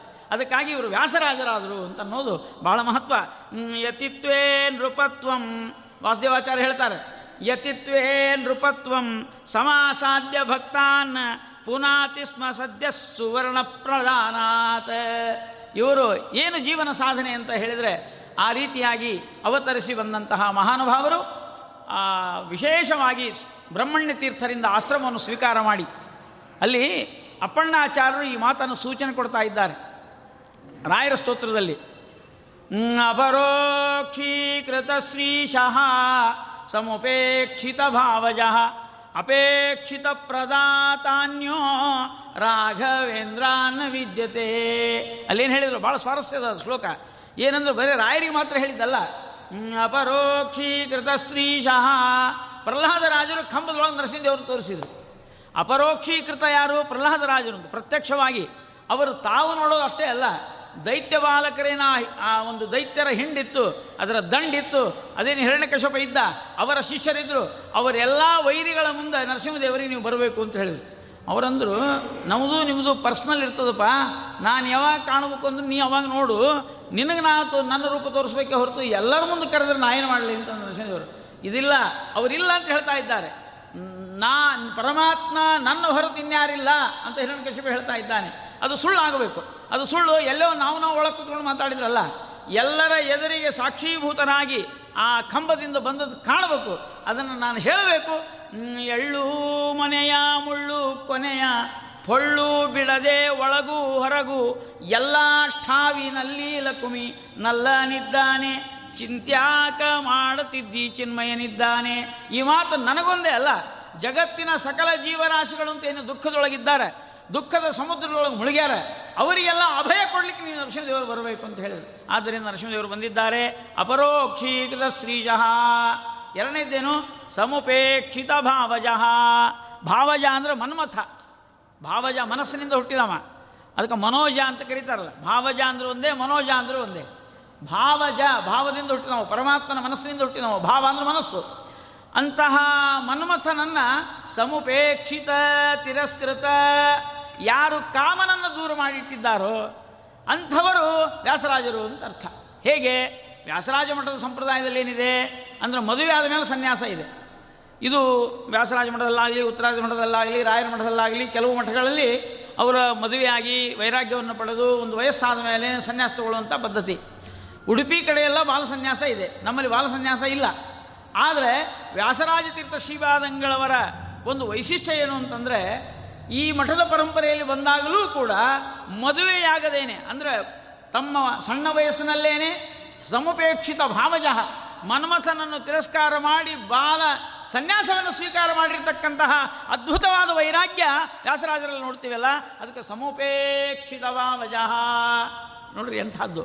ಅಲ್ಲ, ಈ ಮದುವೆ ಆದ ಮೇಲೆ ವೈರಾಗ್ಯ ಬಂದು ತಗೊಳ್ಳೋದು ಒಂದು ಪದ್ಧತಿ ಅಷ್ಟೇ ಹೊರತು, ಆದರೆ ವ್ಯಾಸರಾಜರ ಈ ವೈಭವವನ್ನು ನಾವು ಇಲ್ಲಿ ಕಾಣ್ತಾ ಇದ್ದೇವೆ ಅನ್ನೋದನ್ನು ನೋಡಬೇಕು. ಸಮುಪೇಕ್ಷಿತ ಭಾವಜಃ ಮುಂದೇನು ಅಪೇಕ್ಷಿತ ಪ್ರದಾತಾನ್ಯೋ ರಾಘವೇಂದ್ರಾನ ವಿದ್ಯತೆ. ಮೂರನೇ ಅವತಾರ ಯಾಕೆ ಬಂದರು ಅಂದರೆ ಮೊದಲನೇ ಅವತಾರದೊಳಗೆ ತಾವು ನರಸಿಂಹದೇವರು ನೋಡಿದರು, ಅಲ್ಲಿದ್ದವರಿಗೂ ತೋರಿಸಿದರು. ಇಲ್ಲಿ ವ್ಯಾಸರಾಜ ಸ್ವಾಮಿಗಳಾಗಿ ಬಂದ ಮೇಲೆ ಏನು ಮಾಡಿದರು ಅಂದರೆ ನರಸಿಂಹದೇವರನ್ನೇನು ತೋರಿಸಲಿಕ್ಕೆ ಹೋಗಲಿಲ್ಲ. ಅವರು ನರಸಿಂಹದೇವ್ರನ್ನ ತೋ ನೋಡಲಿಕ್ಕೆ ಯೋಗ್ಯತಾ ಯಾರು ಕೊಡ್ತಾರೆ? ಯಾರನ್ನು ಹಿಡಿದ್ರೆ ನರಸಿಂಹದೇವರು ಸಿಗ್ತಾರೆ? ಅಂಥವರನ್ನು ತೋರಿಸಿದ್ರು. ಎಂಥವರನ್ನ? ಏಳುನೂರ ಮೂವತ್ತೆರಡು ಹನುಮಂತ ದೇವರ ವಾಯುದೇವರ ದೇವಸ್ಥಾನಗಳನ್ನು ನಿರ್ಮಾಣ ಮಾಡಿ ಸಕಲ ಜಾತಿಯ ಜನಾಂಗಕ್ಕೆ ವಾಯುದೇವರ ಅನುಗ್ರಹ ಬರುವಂಗೆ ಮಾಡಿದರು. ಇದು ವ್ಯಾಸರಾಜರ ವೈಶಿಷ್ಟ್ಯ. ದ್ವಾತ್ರಿಂಶ ಸಪ್ತ ಶತ ಅಂತಾರೆ. ಏಳ್ನೂರ ಮೂವತ್ತೆರಡು ಹನುಮಂತ ದೇವರು ನಮ್ಮಲ್ಲಿ ಒಂದು ಸಂಪ್ರದಾಯ ಇದೆ. ಏನು ಅಂದರೆ ದೇವಿ ಮೂರ್ತಿ ಮತ್ತು ಹನುಮಂತ ದೇವರ ಮೂರ್ತಿ. ಈ ಗುಡಿಗೆ ಯಾರು ಪ್ರತಿಷ್ಠಾಪನೆ ಮಾಡಿದರೂ ಹೋಗ್ಬೋದು ಅಂತ ಒಟ್ಟು ಅವರಿದ್ದರೂ ಸಾಕು. ಅಲ್ಲಿ ಇಂಥವರು ಅಂಥವರು ಅಂತಿಲ್ಲ. ಇಂತಹ ಒಂದು ಸಾರ್ವಕಾಲಿಕವಾದ, ಸಾರ್ವಜನಿಕವಾಗಿರ್ತಕ್ಕಂತಹ ಎಲ್ಲರೂ ಬಂದು ದರ್ಶನ ಮಾಡಬಹುದಾದ ಒಂದು ದೇವತೆಗಳು ಅಂದರೆ ಆ ದುರ್ಗಾದೇವಿ ಮತ್ತು ನಮ್ಮ ಹನುಮಂತ ದೇವರು. ಸಾಮಾನ್ಯ ಉಳಿದ ದೇವತೆಗಳೆಲ್ಲ ಗರ್ಭಗುಡಿಯಲ್ಲಿ ಪ್ರವೇಶ ಅಥವಾ ಅದು ಎಲ್ಲ ಜಾತಿಯವರು ಪೂಜೆ ಮಾಡ್ತಿರ್ತಾರೆ, ಸಾಮಾನ್ಯವಾಗಿ ನೋಡ್ತೀವಿ ನಾವು. ಅಂದರೆ ಹನುಮಂತ ದೇವರ ಕಾರುಣ್ಯವನ್ನು ಕಂಡಂತಹ ನಮ್ಮ ವ್ಯಾಸರಾಜರು ಇದು ಜನಜಾಗೃತಿ ಮಾಡಲಿಕ್ಕಾಗಿ, ಗ್ರಂಥಗಳು ಒಂದು ಭಾಗ. ಆದರೆ ಗ್ರಂಥ ಬಿಟ್ಟು ಜನಕ್ಕೆ ಒಂದು ದೇವಸ್ಥಾನ ಆ ದೇವರ ಸನ್ನಿಧಾನ, ಅವರ ಅನುಗ್ರಹ ಆಗಲಿ ಅಂತೇಳಿ ಏಳ್ನೂರ ಮೂವತ್ತೆರಡು ಹನುಮಂತ ದೇವರನ್ನು ಪ್ರತಿಷ್ಠಾಪನೆ ಮಾಡಿ. ಅಂದರೆ ಪ್ರಹ್ಲಾದರಾಜ ನರಸಿಂಹದೇವರನ್ನು ತೋರಿಸಿದರೆ ಇಲ್ಲಿ ವ್ಯಾಸರಾಜರು ಹನುಮಪ್ಪನ ತೋರಿಸಿದರು. ರಾಘವೇಂದ್ರ ಸ್ವಾಮಿಗಳು ಏನಂದರು, ಈ ಹನುಮಂತ ನರಸಿಂಹದೇವ್ರನ್ನ ತೋರಿಸಿದ್ರು ಮಂದಿ ಬರುವುದಿಲ್ಲ. ಹನುಮಪ್ಪನ ಗುಡಿಗೆ ಹೋದ್ರೂ ಹೋಗೋದಿಲ್ಲ ನೀವು ಬರ್ತೀರಿ ಏನು ಅಂತ ಕೇಳ್ತಾರಂತ. ಅದಕ್ಕೆ ನಾನೇ ಬರ್ತೀನಿ ಅಂತ ವೃಂದಾವನ ವೃಂದಾವನಗಳಲ್ಲಿ ತಾವೇ ನಿಂತು ಸಕಲ ವೃಂದಾವನ ವಾಸನೆ ನಮಃ ಅಂತ ರಾಯರು, ಎಲ್ಲೆಲ್ಲಿ ವೃಂದಾವನಗಳವ, ಎಲ್ಲೆಲ್ಲಿ ಚಿತ್ರಪಟಗಳವ, ಎಲ್ಲೆಲ್ಲಿ ಬರೇ ಕೇವಲ ಪ್ರಾರ್ಥನಾದ ಕರೆದಲ್ಲಿಗೆ ಬರುವ ಅಂತ ರಾಯರು ಮನೆ ಮನೆಯೊಳಗೆ ಬಂದು ನಿಂತಿದ್ದಾರೆ, ಅಪೇಕ್ಷಿತ ಪ್ರದಾತಾನ್ಯರಾಗ್ತಾ ಇದ್ದಾರೆ, ಅಂದ್ರೆ ಅವರು ನಮ್ಮ ನಿಮ್ಮ ನಡುವೆ ಬಂದು ನಿಂತು ದೇವರನ್ನು ತೋರಿಸಬೇಕು ಅಂತ ಹೊರಟವರು. ಅಂದರೆ ಮೂರು ಜನ, ಮೂರು ಅವತಾರಗಳಲ್ಲಿ ಇಂಥ ಅದ್ಭುತವಾದ ಕಾರ್ಯವನ್ನು ಮಾಡಿರ್ತಕ್ಕಂಥವರು ಪ್ರಹ್ಲಾದರಾಜರು ಆ ಪ್ರಹ್ಲಾದರಾಜರಲ್ಲಿ ವಾಯುದೇವರ ಆವೇಶ ಇದೆ ಅಂತ ಹೇಳ್ತಾ ಇದ್ದಾರೆ. ಈ ವಿಶೇಷವಾಗಿರ್ತಕ್ಕಂತಹ ಮಾತನ್ನು ನಾವು ಗಮನಿಸಿದಾಗ ಅವರಲ್ಲಿ ಇನ್ನೊಂದು ವೈಶಿಷ್ಟ್ಯ ಬರ್ತಾ ಇದೆ. ಅದನ್ನು ಹೇಳ್ತಾ ಇದ್ದಾರೆ. ಯತಿತ್ವೇ ನೃಪತ್ವಂ. ಆ ವಿಜಯನಗರ ಸಾಮ್ರಾಜ್ಯದ ಸಿಂಹಾಸನಾಧೀಶ್ವರನಾಗಿರತಕ್ಕಂತಹ ಕರ್ನಾಟ ಕರ್ನಾಟಕ ರಾಜ್ಯದ ಕರ್ನಾಟಾಂಧ್ರ ಮಹಾರಾಜನಾಗಿರತಕ್ಕಂತಹ ಕೃಷ್ಣದೇವರಾಯನಿಗೆ ಕೊಹಿಯೋಗ ಬಂದಾಗ ಅವನಿಗೆ ಆ ಅಪಾಯವನ್ನು ದೂರ ಮಾಡಲಿಕ್ಕೆ ಅದನ್ನು ಹೇಳಿದವರು. ಆಪನ್ನಾಖಿಲ ಪಾಪ ಪರ್ವತ ಕುಲ ವ್ಯಾಪಾದನಾರೂಪಿಣಿ ವ್ಯಾಪಾರೇ ಅದಕ್ಕೆ ದಾಸರು ಹೇಳ್ತಾರೆ ರೀ ಗುರುಗಳನ್ನು ಯಾಕೆ ನಂಬಬೇಕು? ಗುರುಗಳು ಎಂಥವ್ರು ಇರಬೇಕು ನಾವು ಗುರುಗಳನ್ನು ಹೆಂಗೆ ನಂಬಬೇಕು? ಉರಗ, ಹಾವು, ವೃಶ್ಚಿಕ, ಚೇಳು, ವ್ಯಾಘ್ರ, ಹುಲಿ.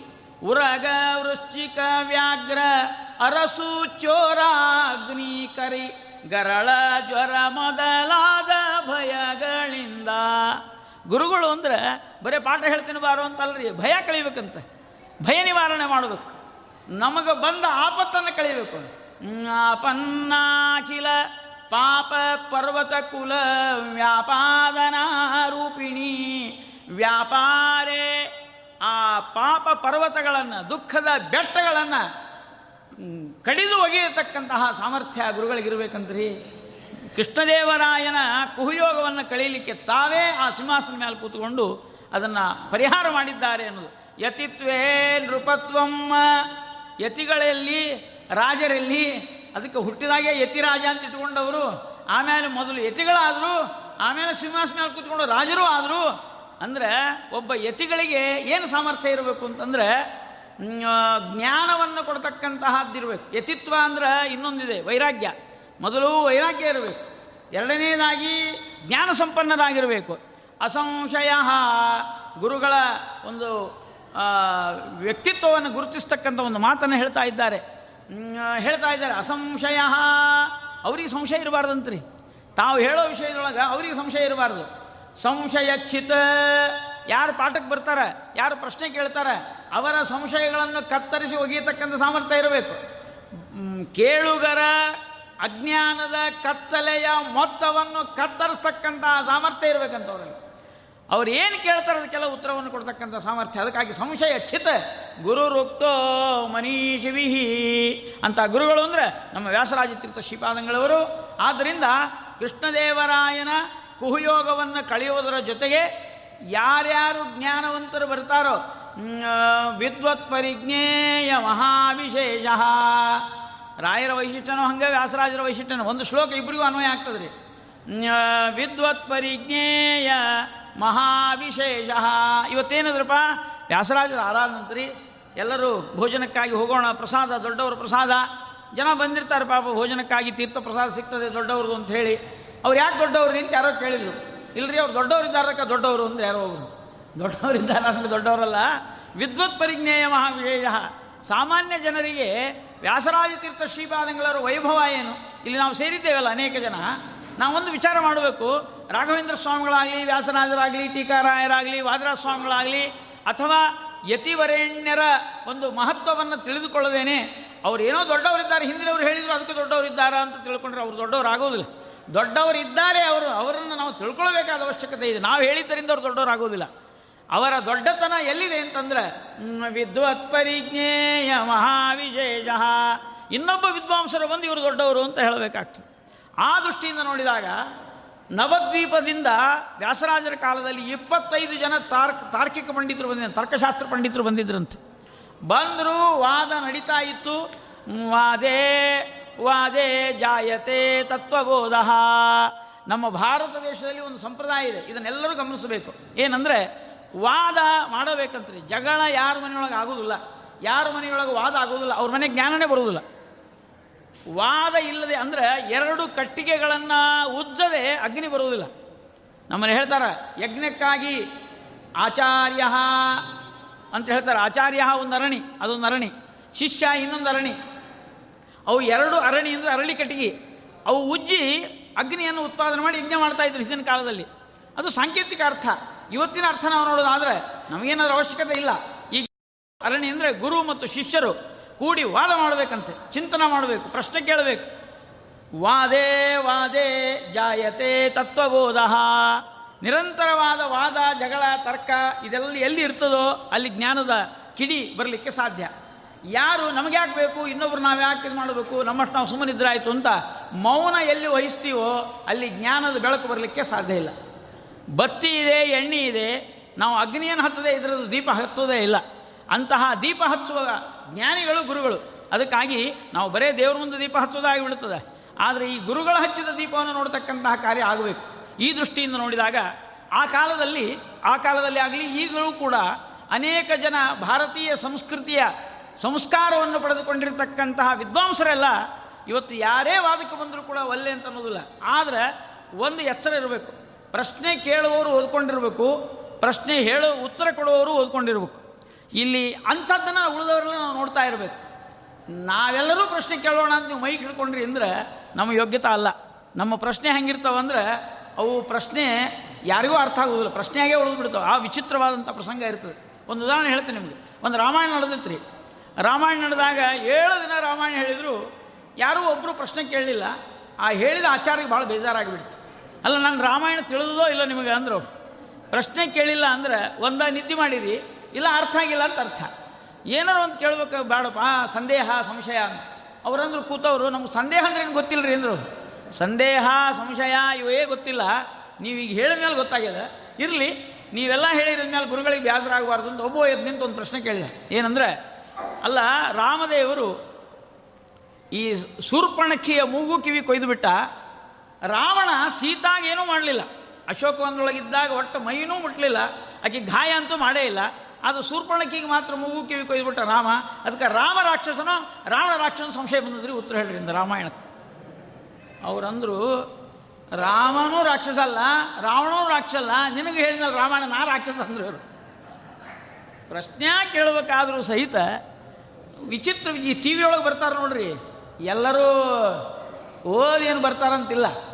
ಅವರು ಕಂಟ್ರೋವರ್ಷಿಯಲ್ ಮಾಡಿಬಿಟ್ರೆ ಅವ್ರು ದೊಡ್ಡವರಾಗಿಬಿಡ್ತಾರೆ, ಅವ್ರು ಬಂದು ಕುಡಿಸೇ ಇವರು. ಜಗಳ ಬೇಕ್ರಿ, ಜಗಳ ಎಂತಾದಿರಬೇಕು ಅಂದರೆ ಸಜ್ಜನರು ಸಜ್ಜನರು ಕುಳಿತುಕೊಂಡು ತಿಳಿದುಕೊಳ್ಳಬೇಕೆಂಬ ಆಸೆಯಿಂದ ಮಾಡಿದ ವಾದ, ಅದು ವಾದ ಅಂತ ಬರ್ತಾರೆ ನಮ್ಮವರೆಲ್ಲ. ಯಾರನ್ನೋ ಸೋಲಿಸ್ಬೇಕು, ಇವ್ರನ್ನ ಅವಹೇಳನ ಮಾಡಬೇಕು, ಅಪಮಾನ ಮಾಡಬೇಕು ಅಂತ ವಾದ ಮಾಡಿದರೆ ವಾದ ಆಗೋದಿಲ್ಲ. ಆಗಿನ ಕಾಲದಲ್ಲಿ ವ್ಯಾಸರಾಜ ತೀರ್ಥ ಶ್ರೀಪಾದಂಗಳವರ ಸಭೆಯಲ್ಲಿ ಬಂದಿದ್ದಾರೆ. ಆ ರೀತಿಯಾಗಿರ್ತಕ್ಕಂತಹ ವಿದ್ವಾಂಸರು ಬಂದಿದ್ದಾರೆ. ಅವರು ತರ್ಕ ವಿದ್ವಾಂಸರು. ವಾದ ಆಯಿತು.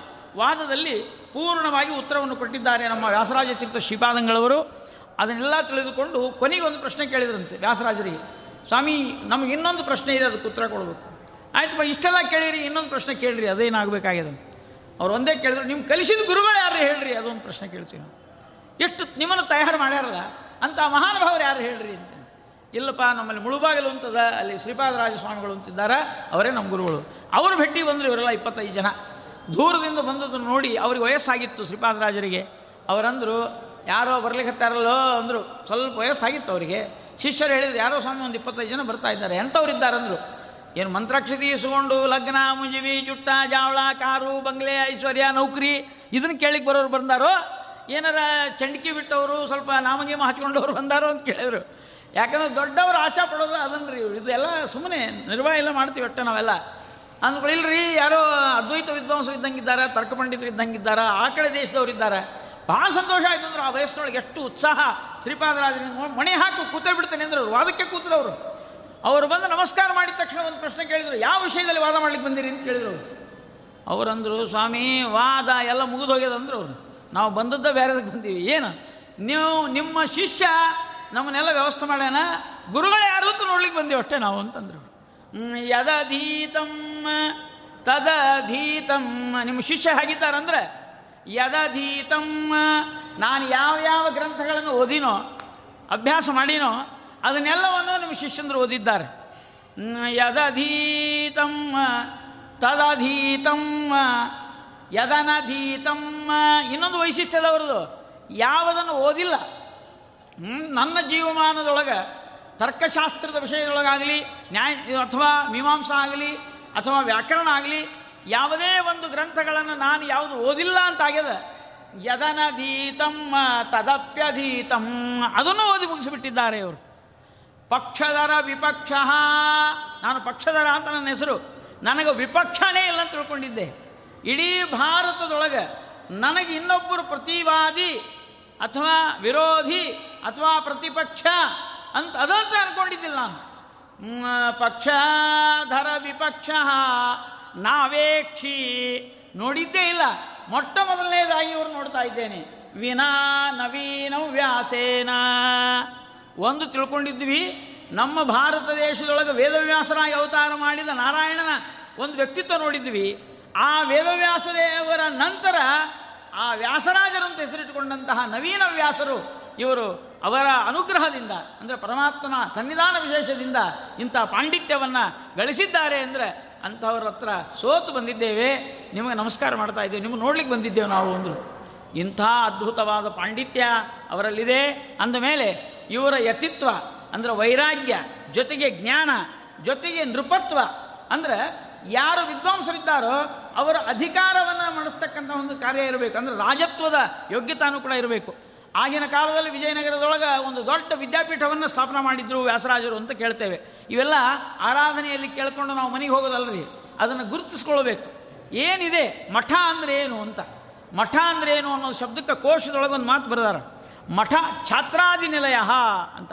ಮಠ ಅಂತ ನೀವು ಯಾವುದಾದ್ರೂ ಬೋರ್ಡ್ ಹಾಕಿದರೆ ಅಲ್ಲಿ ವಿದ್ವಾಂಸರು ಇರಬೇಕು ವಿದ್ಯಾರ್ಥಿಗಳಿರಬೇಕು, ನಿತ್ಯ ಪಾಠ ಪ್ರವಚನ ನಡೀತಾ ಇರಬೇಕು. ಇದಕ್ಕೆ ಮಠ ಅಂತ ಹೆಸರಿದೆ ಕೋಶದೊಳಗೆ. ಅದರ ನಾವು ತಿಳ್ಕೊಂಡು ಮಠ ಬೇರೆ.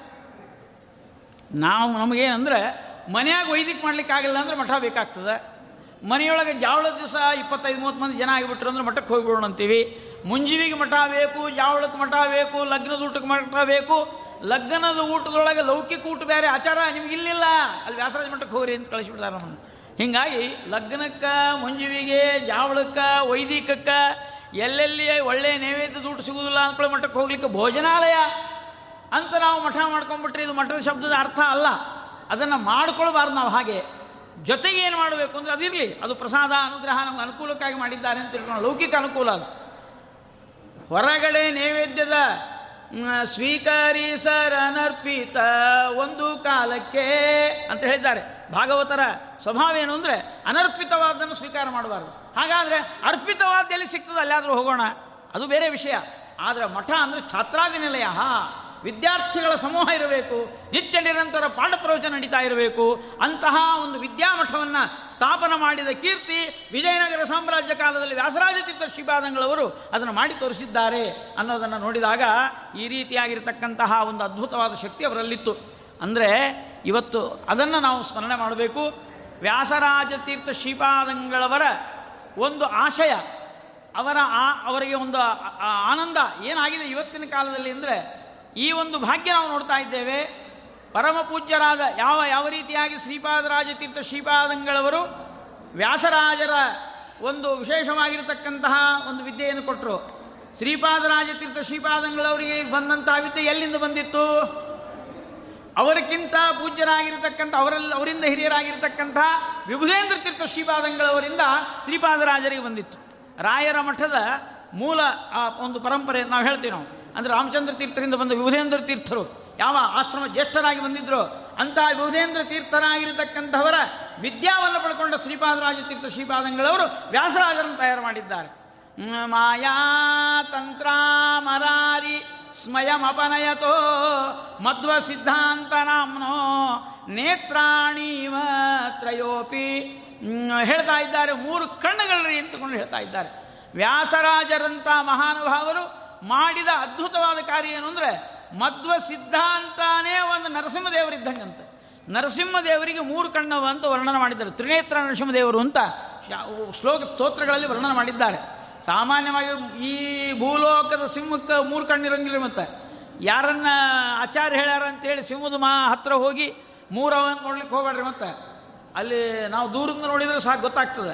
ಅದು ಮೂರು ಕಣ್ಣಿಲ್ಲ ಕಣ್ಣಿಲ್ಲದ ಸಿಂಹ, ಈ ಭೂಲೋಕದ ಸಿಂಹ. ಆದರೆ ನಮ್ಮ ನರಸಿಂಹದೇವರಿದ್ದಾರಲ್ಲ, ಅವರಿಗೆ ಮೂರು ಕಣ್ಣಿರ್ತಕ್ಕಂಥ ಸಿಂಹ. ನೇತ್ರಾಣಿವ ತ್ರಯೋಪಿ ತ್ರಿಜಗತಿ. ಅಲ್ಲಿ ಹೇಳ್ತಾ ಇದ್ದಾರೆ, ಆ ನರಸಿಂಹದೇವರಿಗೆ ಹೆಂಗ ಮೂರು ಕಣ್ಣವನು?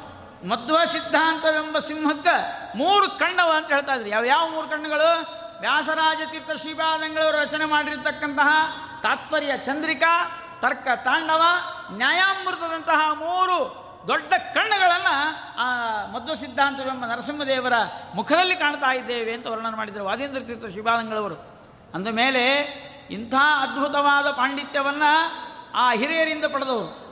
ಹೀಗೆ ಶ್ರೀಪಾದರಾಜರಿಂದ ವ್ಯಾಸರಾಜರ ಹಾಗೆ ವಿದ್ಯೆಯನ್ನು ಪಡೆದರು. ಇವತ್ತು ನಮ್ಮ ಭಾಗ್ಯ ಏನು ಅಂತ ಹೇಳೋಣ. ಪರಮ ಪೂಜ್ಯರಾಗಿರತಕ್ಕಂತಹ ಪೇಜಾವರ ತೀರ್ಥ ಶ್ರೀಪಾದಂಗಳವರ ಅವರು. ಅವರೇ ನಮಗೀಗ ಶ್ರೀಪಾದರಾಜರಂತೆ ಅಂತ ತಿಳ್ಕೊಳ್ಳೋಣ. ಅವರ ಅನುಗ್ರಹದಿಂದ ವ್ಯಾಸರಾಜರು ಪ್ರಸಿದ್ಧರಾದಂತೆ ಇವತ್ತಿನ ಪೀಠಾಧಿಪತಿಗಳಾಗಿರತಕ್ಕಂತಹ ವಿದ್ಯಾಶ್ರೀ ಚತೀರ್ಥ ಶ್ರೀಪಾದಂಗಳವರು ವ್ಯಾಸರಾಜರ ವೈಭವವನ್ನು ನಮ್ಮಲ್ಲಿ ನಾವು ಇವತ್ತು ನೋಡಬೇಕು ಅಂತ ನಾವು ಅಪೇಕ್ಷೆಯನ್ನು ಪಡ್ತಾ ಇದ್ದೇವೆ. ಅವರ ಅನುಗ್ರಹದಿಂದ ಅವರು ಕೂಡ ಅಷ್ಟೇ ಎತ್ತರಕ್ಕೆ. ಯಾಕಂದ್ರೆ ಆ ಹೆಸರಿನೊಳಗೆ ಹಂಗೆ ವೈಭವ ಅದ ರೀ. ವಿದ್ಯಾಶ್ರೀಶರು ಅಂದರೆ ಏನರ್ಥ? ವಿದ್ಯಾದಿಂದ ಶ್ರೀ, ವಿದ್ಯಾದಿಂದ ಸಂಪತ್ತನ್ನು ಪಡ್ಕೊಂಡವರು ನಮ್ಮ ವಿದ್ಯಾಶ್ರೀ ಚತೀರ್ಥ ಶ್ರೀಪಾದಂಗಳವರು. ಇವೇನು ಚಂದ್ರಿಕಾ ತರ್ಕತಾಂಡವ ನ್ಯಾಯಾಮೃತ ಅಂತ ಇವತ್ತೇನು ನಾವು ಹೇಳ್ತಾ ಇದ್ದೀವಿ, ಬರೀ ಹೆಸರು ಹೇಳೋದಷ್ಟೇ ನಾವು ಹೆಸರು ಹೇಳ್ತೀವಿ, ನೀವು ಹೆಸರು ಕೇಳ್ತೀರಿ. ಇದೇ ಪುಣ್ಯ ನಮ್ಮದು ಉತ್ತ ಅದರ ಮೇಲೆ ಏನಾದ್ರು ಪ್ರವಚನ ಮಾಡ್ಲಿಕ್ಕೆ ಹೊಂಟಿವಿ ಅಂದ್ರೆ ಇನ್ನೊಮ್ಮೆ ಈ ಆಚರಣೆ ಕರೆಸಬೇಡ್ರಿ ಅಂತ ಹೇಳ್ತಾರೆ. ಅಷ್ಟು ಪರಿಸ್ಥಿತಿ ಗಂಭೀರ ಆಗ್ತದೆ. ಯಾಕಂದ್ರೆ ಅಷ್ಟು ಜಟಿಲವಾದ ಗ್ರಂಥಗಳು. ತರ್ಕ ಬಹಳ ಕರ್ಕಶ ಅದು. ತರ್ಕ ಅರ್ಥ ಆಗೋದೇ ಇಲ್ಲ. ಆ ತರ್ಕಶಾಸ್ತ್ರದ ಪ್ರಾವೀಣ್ಯ ಅದರ ಪಾಂಡಿತ್ಯ, ಅದು ಬಹಳ ಕಷ್ಟ. ಹಿಂದಕ್ಕೊಬ್ಬವ ಅದ್ವೈತ ಪಂಡಿತ ಇದ್ರಿ. ಅವ ತರ್ಕ ಓದ್ದ.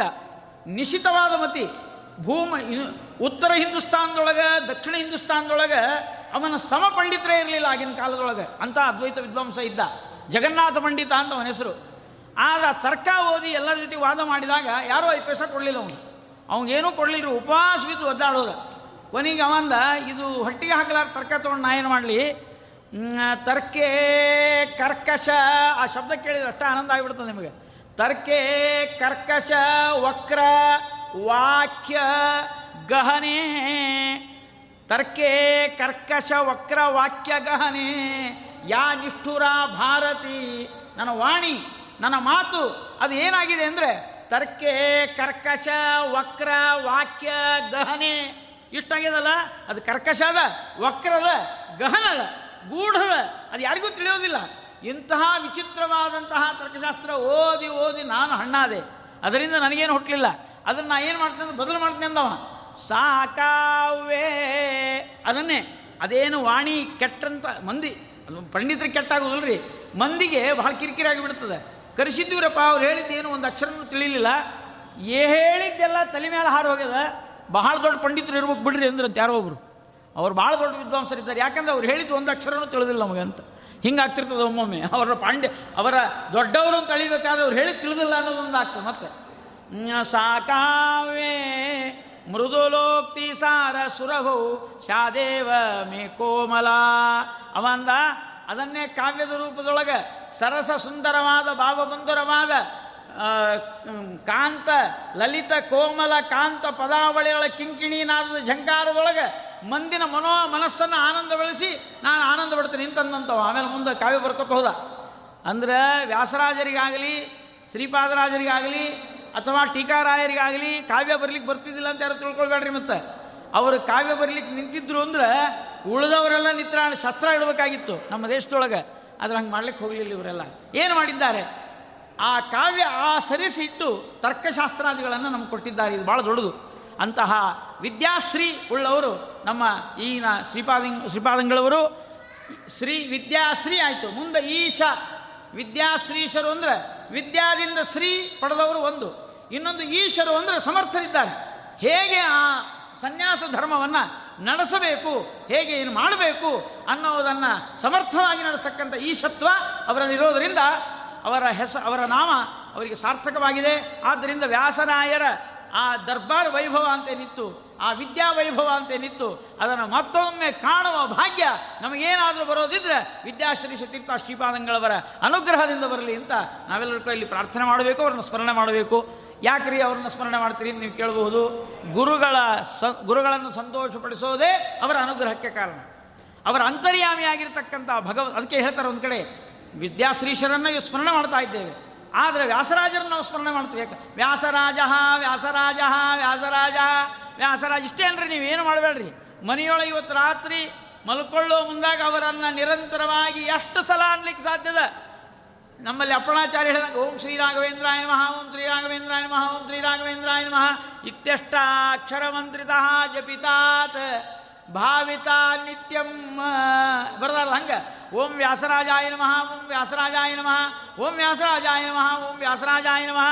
ಅಂತ ನೀವು ಆ ಮಂತ್ರವನ್ನು ಜಪಿಸಿದ್ದಾದರೆ ಅಂತರ್ಯಾಮಿಯಾಗಿರ್ತಕ್ಕಂತಹ ಭಾರತೀಯ ರಮಣ ಮುಖ್ಯ ಪ್ರಾಣಾಂತರ್ಗತನಾದ ಪರಮಾತ್ಮ ನಮಗೆ ಅನುಗ್ರಹ ಮಾಡ್ತಾರೆ ಅಂತ ಬರೆದಿದ್ದಾರೆ ಅವರು ಶ್ಲೋಕವನ್ನು ವರ್ಣನೆ ಮಾಡುವಾಗ. ಅಂದ ಮೇಲೆ ಅದನ್ನು ಅನುಭವಿಸ್ಬೇಕಷ್ಟೇ, ಅದನ್ನು ಮತ್ತು ಬೇರೆ ವಿಚಾರವೇ ಇಲ್ಲ. ಈ ರೀತಿಯಾಗಿ ಆ ಅದ್ಭುತವಾಗಿರತಕ್ಕಂಥ ಪರಂಪರೆಯನ್ನು ನಾವು ನೋಡ್ತಾ ಇದ್ದೇವೆ. ಇದೆಲ್ಲ ಉಪಕಾರ ಮಾಡಿದಂಥ ವ್ಯಾಸರಾಜ ತೀರ್ಥ ಶ್ರೀಪಾದಂಗಳವರು ಇನ್ನೊಂದು ಕಾರ್ಯ ಮಾಡಿದ್ದಾರೆ ಅಂತ ಕೆ ವಾಸುದೇವಾಚಾರ್ಯ ಹೇಳ್ತಾರೆ. ಏನಂದರೆ, ಪುನಾತಿಸ್ಮ ಸದ್ಯ ಸಮಾಸಾಧ್ಯ ಭಕ್ತಾನ್ನ ಭಕ್ತರನ್ನು ನಾವೆಲ್ಲಿ ಇಲ್ಲಿ ಬಂದು ಸೇರಿದ್ದೇವೆ, ನಮ್ಮೆಲ್ಲರನ್ನ ಪುನಾತಿಸ್ಮ ಸದ್ಯ ಕೂಡಲೇ ನಮ್ಮನ್ನು ಪವಿತ್ರರನ್ನಾಗಿ ಮಾಡ್ತಾರಂತೆ ವ್ಯಾಸರಾಜರು. ಮಾಡೇ ಬಿಟ್ಟಿದ್ದಾರೆ ಅಂತ ತಿಳ್ಕೊಳ್ರಿ ಅದ್ರಾಗ ಏನು ಅನುಮಾನವೇ ಇಲ್ಲ. ಯಾಕಂದರೆ ಅಂಥವರ ನಾಮಸ್ಮರಣೆ, ಅವರ ಚಿಂತನೆ, ಅವರ ಕೃತಿಗಳ ಒಂದು ಸ್ಮರಣೆ, ಇದು ನಮಗೆ ಉದ್ಧಾರಕ್ಕೆ ಕಾರಣವಾಗ್ತಾ ಇದೆ. ಸುವರ್ಣ ಪ್ರಧಾನಾತ್ ಇದು ಬಹಳ ಮಹತ್ವರವಾದ ಮಾತು. ಸುವರ್ಣ ಪ್ರಧಾನಾತ್ ಅಂತಾರೆ. ಒಬ್ಬ ವಿದ್ವಾಂಸರು ಇನ್ನೊಬ್ಬ ವಿದ್ವಾಂಸರನ್ನು ಗುರುತಿಸೋದು ಒಂದು ದೊಡ್ಡತನ. ಹಂಗಾಗುವುದಿಲ್ಲ ಸಾಮಾನ್ಯವಾಗಿ. ಪಂಡಿತಂ ಪಂಡಿತೋ ದೃಷ್ಟ ಹೇಳಬಾರ್ದು ಮುಂದೆ, ಅನಿವಾರ್ಯ ಹೇಳಬೇಕು, ಹೇಳ್ತೀನಿ ಅಷ್ಟೆ. ಶ್ವಾನವತ್ ಗುರುಗುರಾಯತೆ. ಒಂದು ವಾಕ್ಯ. ಪಂಡಿತಂ ಪಂಡಿತೋ ದೃಷ್ಟ ಯಾವನಾದರೂ ಪಂಡಿತ, ಇನ್ನೊಬ್ಬ ಓದ್ಯಾನ ಅಂದ್ರೆ ಗುರ್ರ ಅಂತ ನೋಡ್ರಿ. ಸಾಧ್ಯನೇ ಇಲ್ಲ, ಒಪ್ಕೊಳ್ಳಿಕ್ಕೇ ಸಾಧ್ಯ ಇಲ್ಲ. ಏನಾರು ದೋಷ ಹುಡ್ಕೋದೇ ಹುಡ್ಕೋದು. ಓದ್ಯಾರ? ಇನ್ನೂ ಸ್ವಲ್ಪ ಅಭ್ಯಾಸ ಓದ್ಬೇಕು, ಇನ್ನು ಅಭ್ಯಾಸ ಮಾಡಬೇಕು ಅಂತ ಅನ್ನೋದು. ಅಥವಾ ಏನು ಎಲ್ಲ ಎಲ್ಲ ಗೊತ್ತ ತೊಗೊಳ್ರಿ ಹಿಂಗೆ ಅನ್ನೋದು. ಅವರನ್ನು ಸಹನೆ ಮಾಡದೇ ಇರೋದು, ಇದು ಒಂದು ವಿಚಿತ್ರವಾದ ಸ್ವಭಾವ. ಎಲ್ಲರಿಗೂ ಇರುವುದಿಲ್ಲ, ಜ್ಞಾನಿಗಳಿಗೆ, ಯೋಗ್ಯರಿಗೆ ಇರುವುದಿಲ್ಲ. ಸಾಮಾನ್ಯವಾಗಿ ಪಾಂಡಿತ್ಯ ಬಂತು ಅಂದರೆ ಎಲ್ಲ ಫೀಲ್ಡ್ನೊಳಗೂ ಇರ್ತದ್ರಿ ಇದು. ಇದು ನಮ್ಮ ಫೀಲ್ಡ್ ಅಂತ ಅಲ್ಲೇ ಅಲ್ಲ. ಒಬ್ಬ ವಕೀಲ, ಇನ್ನೊಬ್ಬ ವಕೀಲರ ಕಂಡ್ರೆ ಆಗೋದಿಲ್ಲ. ಒಬ್ಬ ಡಾಕ್ಟ್ರು, ಇನ್ನೊಬ್ರು ಡಾಕ್ಟ್ರನ್ನ ಕಂಡ್ರೆ ಆಗೋದಿಲ್ಲ. ಒಬ್ಬ ಪಂಡಿತ, ಇನ್ನೊಬ್ರು ಪಂಡಿತರ ಕಂಡ್ರೆ ಆಗೋದಿಲ್ಲ. ಇದು ಸಾಮಾನ್ಯ ವಿಚಾರ. ಆದರೆ ಇನ್ನೊಂದು ವಾಕ್ಯನೂ ಅದು ಅದಕ್ಕೆ ವಿರೋಧವಾಗಿ. ವಿದ್ವಾನೇವ ವಿಜಾನಾತಿ ವಿದ್ವಜ್ಜನ ಪರಿಶ್ರಮಂ. ಯಾರಾದರೂ ಒಬ್ಬ ಪಂಡಿತರು ಉಪನ್ಯಾಸ ಮಾಡಿದಾಗ, ಅಥವಾ ಪಾಠ ಹೇಳಿದಾಗ, ಅಥವಾ ವಾದ ಮಾಡಿದಾಗ, ಅವನ ಯೋಗ್ಯತೆ, ಅವನ ಆಳತೆ ಅವನ ಸಾಮರ್ಥ್ಯ, ಅವನ ಯೋಗ್ಯತೆಯನ್ನು ಅಳೀಲಿಕ್ಕೆ ಇನ್ನೊಬ್ಬ ವಿದ್ವಾಂಸನೇ ಇರಬೇಕಂತ. ಉಳಿದವರಿಗೆ ಸಾಧ್ಯ ಇಲ್ಲ ಅಂತ ಹೇಳ್ತಾರೆ. ಒಂದು ಸಂಗೀತ ಹಾಡಿದರು ಅಂದರೆ ಅದರ ಲಯ, ಅದರ ತಾಳ, ಅದರ ಗೀತ, ಅದರ ಸಾಹಿತ್ಯ, ಅದರ ಸ್ವಾರಸ್ಯ ಅದನ್ನು ತಿಳ್ಕೊಳ್ಳೋರು ಯಾರ್ರೀ? ಉಳಿದವರೆಲ್ಲ ತಿಳ್ಕೊತಾರೆ ಇಲ್ಲ. ರಸಿಕರಾಗಿರಬೇಕು. ಅವರಿಗೆ ಆ ಯೋಗ್ಯತೆ ಇರಬೇಕು. ಅಂದಾಗ ಅವರು ಆ ಸಮಾನ ಯೋಗ್ಯತೆ ಅಂತೆ. ಅದಕ್ಕೆ ಉಪನ್ಯಾಸ ಮಾಡುವವರು ಎಷ್ಟು ಎತ್ತರಕ್ಕೆ ಇರ್ತಾರೋ ಅವರು ಸ್ವಲ್ಪ ಹತ್ತಿರಕ್ಕೂ ಕೇಳಿದವರು ಬರ್ತಾರೆ ಅಂತ ತಿಳ್ಕೊಬೇಕು ನಾವು. ಏ, ನಿಮಗೇನು ತಿಳಿತದೆ? ಎಲ್ಲ ಏನು ರಾಮ ಶಬ್ದ ಬರ್ತದ? ವ್ಯಾಕರಣ ಗೊತ್ತದ? ನಾವೇನು ಹೇಳ್ತೀವಿ ಸುಮ್ಮನೆ ಕೇಳಿ ಹೋಗ್ರಿ. ಹಿಂಗಲ್ಲ, ಪ್ರವಚನ ಅಂದ್ರೆ. ನಮಗಿಂತ ಶಾಣೆ ಇರ್ತಾರಂತ ಕೇಳೋರು ಕೂಡ. ಅವರು ಕೇಳಿ ತಲೆದೂಗಿದ್ರೆ ಆನಂದ ಆನಂದ. ಅದಕ್ಕಾಗಿ ಯಾವಾಗಲೂ ಓದುವವರು, ಓದಿದವರನ್ನು ಗುರುತಿಸಕ್ಕಂಥದ್ದು ಒಂದು ಅದ್ಭುತವಾದಂಥ ಕಾರ್ಯ. ವ್ಯಾಸರಾಜರ ಕಾಲದಲ್ಲಿ ಇದೆಲ್ಲ ಆಗ್ತಿತ್ತು ಅಂತ ಸೋಮನಾಥ ಕವಿ ಹೇಳ್ತಾನೆ. ಕೊನೆಗೆ ಅಲ್ಲಿ ವರ್ಣನೆ ಮಾಡ್ತಾನೆ. ವ್ಯಾಸರಾಜತೀರ್ಥ ವ್ಯಾಸರಾಜ ತೀರ್ಥ ಶ್ರೀಪಾದಂಗಳವರು ಬಂದಂತಹ ಅನೇಕ ವಿದ್ವಾಂಸರಿಗೆ ಅವರು ಹೇಗೆ ಅನುಗ್ರಹ ಮಾಡ್ತಿದ್ರು ಅಂತಂದ್ರೆ ಭಾಳ ಚಲೋ ಪ್ರವಚನ ಮಾಡ್ತೀಪ ಅಂಥೇಳಿ ಬರೀ ಆಶೀರ್ವಾದ ಮಾಡಿ ಕಳಿಸ್ತಿರ್ಲಿಲ್ಲ. ಅಥವಾ ಶಾಲು ಹೊದಿಸಿ ನಡಿ ಹೋಗ್ಬಿಡು ಅಂತ ತಿಳ್ಕೊಂಡು ಹೇಳಿ, ಒಂದೇನೋ ಸ್ವಲ್ಪ ದಕ್ಷಿಣ ಕೊಟ್ಟು ಕಳಿಸೋದು ಹಿಂಗಲ್ಲ. ಮುತ್ತು ರತ್ನಗಳಿಂದ ಅಭಿಷೇಕ ಮಾಡ್ತಿದ್ರಂತೆ. ಪಂಡಿತರ ಪಾಂಡಿತ್ಯವನ್ನು ಕಂಡು ಅವರ ತಲೆಯ ಮೇಲೆ ಮುತ್ತಿನ ಅಕ್ಷತೆಗಳನ್ನು ಸುರಿದು ಬಿಡ್ತಿದ್ರಂತೆ. ಬಂಗಾರ, ಮುತ್ತು, ರತ್ನ, ಅವರು ಮೈತುಂಬ ಆಭರಣಗಳು. ಅವನ್ನೆಲ್ಲ ತಗೊಂಡು ಹೋಗಬೇಕು ಅವರು, ಅಷ್ಟೇ ಆನಂದ ಪಡಬೇಕು. ಈ ರೀತಿ ಎಲ್ಲ ಪಂಡಿತರಿಗೆ ಮುತ್ತಿನ ಅಭಿಷೇಕಗಳನ್ನು ಮಾಡಿ ಕೊನೆಗೆ ಅಂತಿದ್ರಂತೆ. ಸಮಾಧಾನ ಆಯ್ತಾ? ತೃಪ್ತಿ ಆಯ್ತಾ? ಸಂತೋಷಪಟ್ರಾ ನೀವು? ಯಾಕೆಂದರೆ ಯಾರ್ಯಾರು ಪಂಡಿತರಿರ್ತಾರೆ, ಅವರ ಒಳಗೆ ಭಗವಂತನ ವಿಶೇಷ ವಿಭೂತಿ ರೂಪ ಇರ್ತದೆ. ಹಾಗಾಗಿ ಯಾರು ವಿದ್ಯಾವಂತರಿರ್ತಾರೋ, ಅವರ ಉದರ ಪೋಷಣ, ಅವರ ಜೀವನ ರಕ್ಷಣಾ, ಇದು ಮಾಡಬೇಕಾದ ಸಮಾಜದ ಕರ್ತವ್ಯ. ಸಮಾಜ ಅಥವಾ ಅದಕ್ಕಿಂತ ಮೊದಲು ರಾಜರ ಕರ್ತವ್ಯ. ಇವತ್ತು ರಾಜರಿಲ್ಲ ಅಂತ ತಿಳ್ಕೊಂಬೋಣ. ಪ್ರಜಾಪ್ರಭುತ್ವ ಇರೋದರಿಂದ ನಾವು ಮಿನಿಸ್ಟ್ರಿಗಳು, ಮಂತ್ರಿಗಳು ನಮಗೇನೋ ಕೊಡಬೇಕು ಅಂತ ನಾವು ವಿಚಾರ ಮಾಡೋದು ತಪ್ಪು. ಅಂದರೆ ನಿಮಗೊಂದು ನೌಕರಿ ಆಗಿದೇನ್ರಿ? ಆಗಿಲ್ಲ. ಗೌರ್ಮೆಂಟ್ ನೌಕರಿ ಸಿಗಲಿಲ್ಲ. ಇಲ್ರಿ. ಏನೋ ಪ್ರೈವೇಟ್ದಾಗ ಇದ್ದೀವಿ. ಹೌದಾ? ಏ, ಹಿಂಗೆ ಆಗಬಾರ್ದು, ಆಗಿತ್ರಪ್ಪ. ಬರೀ ಇದನ್ನೇ ಅನಬಾರ್ದು ರೀ ಯಾರೋ ಒಬ್ಬರು ಆಚಾರ ನೋಡಿ ಸ್ವಲ್ಪ ಏನೋ ಮಾಡ್ಕೊಂಡಿರ್ತಾರೆ, ಸ್ವಲ್ಪ ಸಂಸ್ಕೃತ ಓದಿರ್ತಾರೆ ಎಂ ಎ ಆಗಿರ್ತದೆ, ಈ ಕಡೆ ಶಾಸ್ತ್ರನ ಓದ್ಕೊಂಡಿರ್ತಾರೆ. ಆಚಾರ್ಯ ಬರೀ ಪ್ರವಚನ ಮಾಡಿದ್ರೆ ನಡೆಯೋದಿಲ್ಲ. ಒಂದು ಸ್ವಲ್ಪ ಏನಾದರೂ ನೌಕರಿ ಗಿಕ್ರಿ ಮಾಡಿರಿ, ಆ ಕಡೆ ಕಡೆ ನೋಡ್ಕೊಳ್ರಿ ಅಂತ ಹೇಳ್ತಾರೆ. ಇಲ್ಲಂತಲ್ಲ. ಅದರೊಳಗೆ ಮತ್ತೊಂದು ಪ್ರಶ್ನೆ ಏನು? ಗೌರ್ಮೆಂಟ್ ನೌಕರಿ ಸಿಗ್ತೇನೆ ಅಂತ. ಅದು ಗೌರ್ಮೆಂಟ್ನವರೇ ಕೊಡಬೇಕು. ನಾವ್ಯಾರು ಕೊಡೋದು? ಗೌರ್ಮೆಂಟ್ ಏನು ಕೊಡೋದೇ ಇಲ್ಲ. ಅದು ಪ್ರಜಾಪ್ರಭುತ್ವ.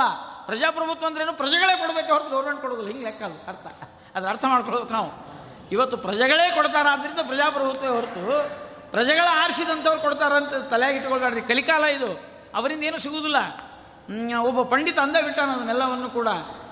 ಪಂಡಿತ ವನಿತಾ ವನಿತಾಲತ ವಿನಾಶ್ರಯ ಇದನ್ನ ಎಲ್ಲರೂ ಗಮನಿಸಬೇಕು ದೇಶದಲ್ಲಿ, ಜಗತ್ತಿನಲ್ಲಿ. ಅದನ್ನು ನಮ್ಮ ವ್ಯಾಸರಾಜ ತೀರ್ಥ ಶ್ರೀಪಾದಂಗಳವರ ಮಾತಿನಲ್ಲಿ ಇದನ್ನು ಹೇಳ್ತಾ ಇದ್ದೇನೆ. ಅದು ನನ್ನ ಮಾತಲ್ಲ ಇವು ಅವರಂತರ, ರಮೇಶಗೆ ಅರ್ಪಿತವಲ್ಲದ ವಿತರಣೆ ರಂಡೆ ಕೊರಳ ಸೂತ್ರವೋ ಅಂತ ಬರೀತಾರೆ. ರಮೇಶನಿಗೆ ಅರ್ಪಿತವಲ್ಲದ ವಿತರಣೆ. ವಿತರಣೆ ಅಂದರೆ ಡಿಸ್ಟ್ರಿಬ್ಯೂಷನ್ ನೀವು ಹಣ ಖರ್ಚೇನು ಮಾಡ್ತೀರಿ. ಇವತ್ತು ಮುಂಜಾನೆ ಸಂಚಿತ ನೀವು ವಿಚಾರ ಮಾಡಿರಿ, ಲೌಕಿಕವಾಗಿ ಎಷ್ಟೆಷ್ಟು ಖರ್ಚು ಮಾಡ್ತೀರಿ ಅಂತ ನೋಡ್ಕೊಳ್ರಿ. ಅದು ಯಾರ ಪಂಡಿತರ ಪೋಷಣೆನೂ ಆಗೋದಿಲ್ಲ, ಯಾವ ಸಂಗೀತ ವಿದ್ವಾಂಸರ ಪೋಷಣೆನೂ ಆಗೋದಿಲ್ಲ, ಯಾವ ಕಲಾವಿದರ ಪೋಷಣೆನೂ ಆಗೋದಿಲ್ಲ ಅಂತ ನಿಮಗೆ ಅನಿಸಿದರೆ ಅದು ಕೇವಲ ಬಿಲ್ಡಿಂಗ್ಗಳ ಕಟ್ಟಡ ನಿರ್ಮಾಣ ಅಥವಾ ಬಂಗಾರ, ಬೆಳ್ಳಿ, ಮುತ್ತು, ರತ್ನ, ವಜ್ರ, ವೈಢೂರ್ಯ, ಅಂದರೆ ಜೀವಂತವಾದ ವಿದ್ವಾಂಸರ, ಬದುಕಿದ ವಿದ್ವಾಂಸರ ಪೋಷಣೆ ಆಗದೇ ಇರುವ ವಿತರಣೆ, ಇದನ್ನು ತಲೆಯಲ್ಲಿ ಇಟ್ಕೊಳ್ಬೇಕು. ಯಾರು ಕಷ್ಟದಲ್ಲಿದ್ದಾರೋ, ಈಗಾಗಲೇ ಶ್ರೀಮಂತರಾದ ಒಳ್ಳೆಯ ಯೋಗ್ಯರಾದಂಥ ಪಂಡಿತರ ಬಗ್ಗೆ ನಾವು ಮಾತಾಡ್ತಾ ಇಲ್ಲ, ಯಾಕಂದರೆ ಅವರಿಗೆ ದೇವರು ಅನುಗ್ರಹದಿಂದ ಹಿಂದಿನ ಜನ್ಮದ ಪುಣ್ಯನೋ ದಾನ ಮಾಡಿರ್ತಾರೋ ಬಂದುಬಿಟ್ಟಿರ್ತದೆ. ಅವ್ರಿಗೇನು ಪ್ರಶ್ನೆ ಇಲ್ಲ. ಯಾರಿಗೆ ಇಲ್ಲ ಅಂತಿದ್ದಾರೋ ಅಂಥ ವಿದ್ವಾಂಸರಿಗೆ ನಾವು ಕೊಡದೇ ಇದ್ರೆ, ಅಲ್ಲಿ ವಿತರಣೆ ಆಗದೇ ಇದ್ದರೆ ಪರಮಾತ್ಮನಿದು ಪ್ರೀತಿ ಆಗೋದಿಲ್ಲ. ಬ್ರಾಹ್ಮಣರು, ಅದರಲ್ಲಿ ಉಪವಾಸ ಇರೋ ಕಲಾವಿದರು, ಎಲ್ಲ ಪಂಡಿತರು ಕೂಡ, ಅವರನ್ನು ನಾವು ಗುರುತಿಸಿದರೆ ಪರಮಾತ್ಮ ಅದಕ್ಕೆ ರಮೇಶನಿಗೆ ಅರ್ಪಿತವಲ್ಲದ ವಿತರಣೆ. ವ್ಯಾಸರಾಜರು ಹೇಳುವಂಥ ಮಾತು. ವಿನಾಶ್ರಯ ಆಶ್ರಯ ಇಲ್ಲದಿದ್ದರೆ ನಶೋಭಂತೆ ಪಂಡಿತ ವನಿತಾಲತಾ ಆದ್ದರಿಂದ ವ್ಯಾಸರಾಜ ತೀರ್ಥ ಶ್ರೀಪಾದಂಗಳವರು ಆಗಿನ ಕಾಲದಲ್ಲಿ ರಾಜರಿದ್ದರೂ ಕೂಡ, ಕೃಷ್ಣದೇವರಾಯನಂಥ ರಾಜರಿದ್ದರೂ ಕೂಡ ತಾವೇ ಅಭಿಷೇಕ ಮಾಡಿದ್ದಾರೆ. ಮಾಡಿ ಕೇಳ್ತಾ ಇದ್ದಾರೆ. ಏನಪ್ಪ, ನಿಮಗೆ ಸಂತೋಷ ಆಯ್ತಾ? ಅವ್ರೇನು ಹೇಳ್ಬೇಕ್ರಿ ಆಗ ಪಂಡಿತರು ಇಲ್ಲರಿ ನಮಗೆ ತೃಪ್ತಿ ಆಗಿಲ್ಲ ಅಂದ್ರಂತ. ಅಂದ್ರೆ ಎಂಥ ಪಂಡಿತರು ಇರ್ಬೇಕ್ರಿ ಈಗ ಏನೋ ಒಂದು ಐದುನೂರು, ಒಂದು ಸಾವಿರ ರೂಪಾಯಿ ಕೊಟ್ಟರೆ ಆಹಾ ಅಡ್ಡಿಲ್ಲಪ್ಪ ಭಾಳ ಸಂತೋಷ, ದೇವ್ರು ಒಳ್ಳೇದು ಮಾಡಲಿ, ನಮ್ಗೆ ಇಷ್ಟರ ಕೊಟ್ಟಿಲ್ಲ ಅಂತ ನಾವು ಆನಂದ ಪಡ್ತೀವಿ ಮುತ್ತು ರತ್ನಗಳಿಂದ ಅಭಿಷೇಕ ಮಾಡಿದಾಗಲೂ ಕೂಡ ತೃಪ್ತಿ ಆಗಲಿಲ್ಲ ಅಂತ ಹೇಳಿದ್ರೆ ಏನು ಹೇಳ್ಬೇಕ್ರಿ ಆ ಪಂಡಿತರಿಗೆ? ಯಾಕ್ರಪ್ಪ ಅವ್ರು ಗಾಬರಿ ಆಗ್ಬಿಟ್ರು ವ್ಯಾಸರಾಜರು? ಯಾಕ್ರಪ್ಪ ಇನ್ನೇನು ಬೇಕು ನಿಮಗೆ? ಅವ್ರೇನು ಹೇಳಿದ್ರು ಕೊಟ್ಟರು ಗೊತ್ತಾ? ಸ್ವಾಮಿ, ಈ ಮುತ್ತು, ರತ್ನ, ಬಂಗಾರ, ಬೆಳ್ಳಿ, ವಜ್ರ, ಇದು ಯಾವುದು ಬೇಡ್ರಿ ನಮಗೆ? ನೀವು ಕೊಡುವ ಲಕ್ಷ ಲಕ್ಷ ರೂಪಾಯಿಗಳು ನಮಗೆ ಬೇಡ ಶ್ಲಾಘಾ ಕಂಪನಮೇಕಮೇವ ಶಿರಸಃ ಶ್ರೀವ್ಯಾಸ ಯೋಗೀಶಿತು ಅವ್ರು ಹೇಳಿದ ಮಾತಿದು. ಶ್ಲಾಘಾ ಕಂಪನಮ್ಮ ನೀವು ಲಕ್ಷ ಕೊಡೋದು ನಮಗೆ ಬೇಡ.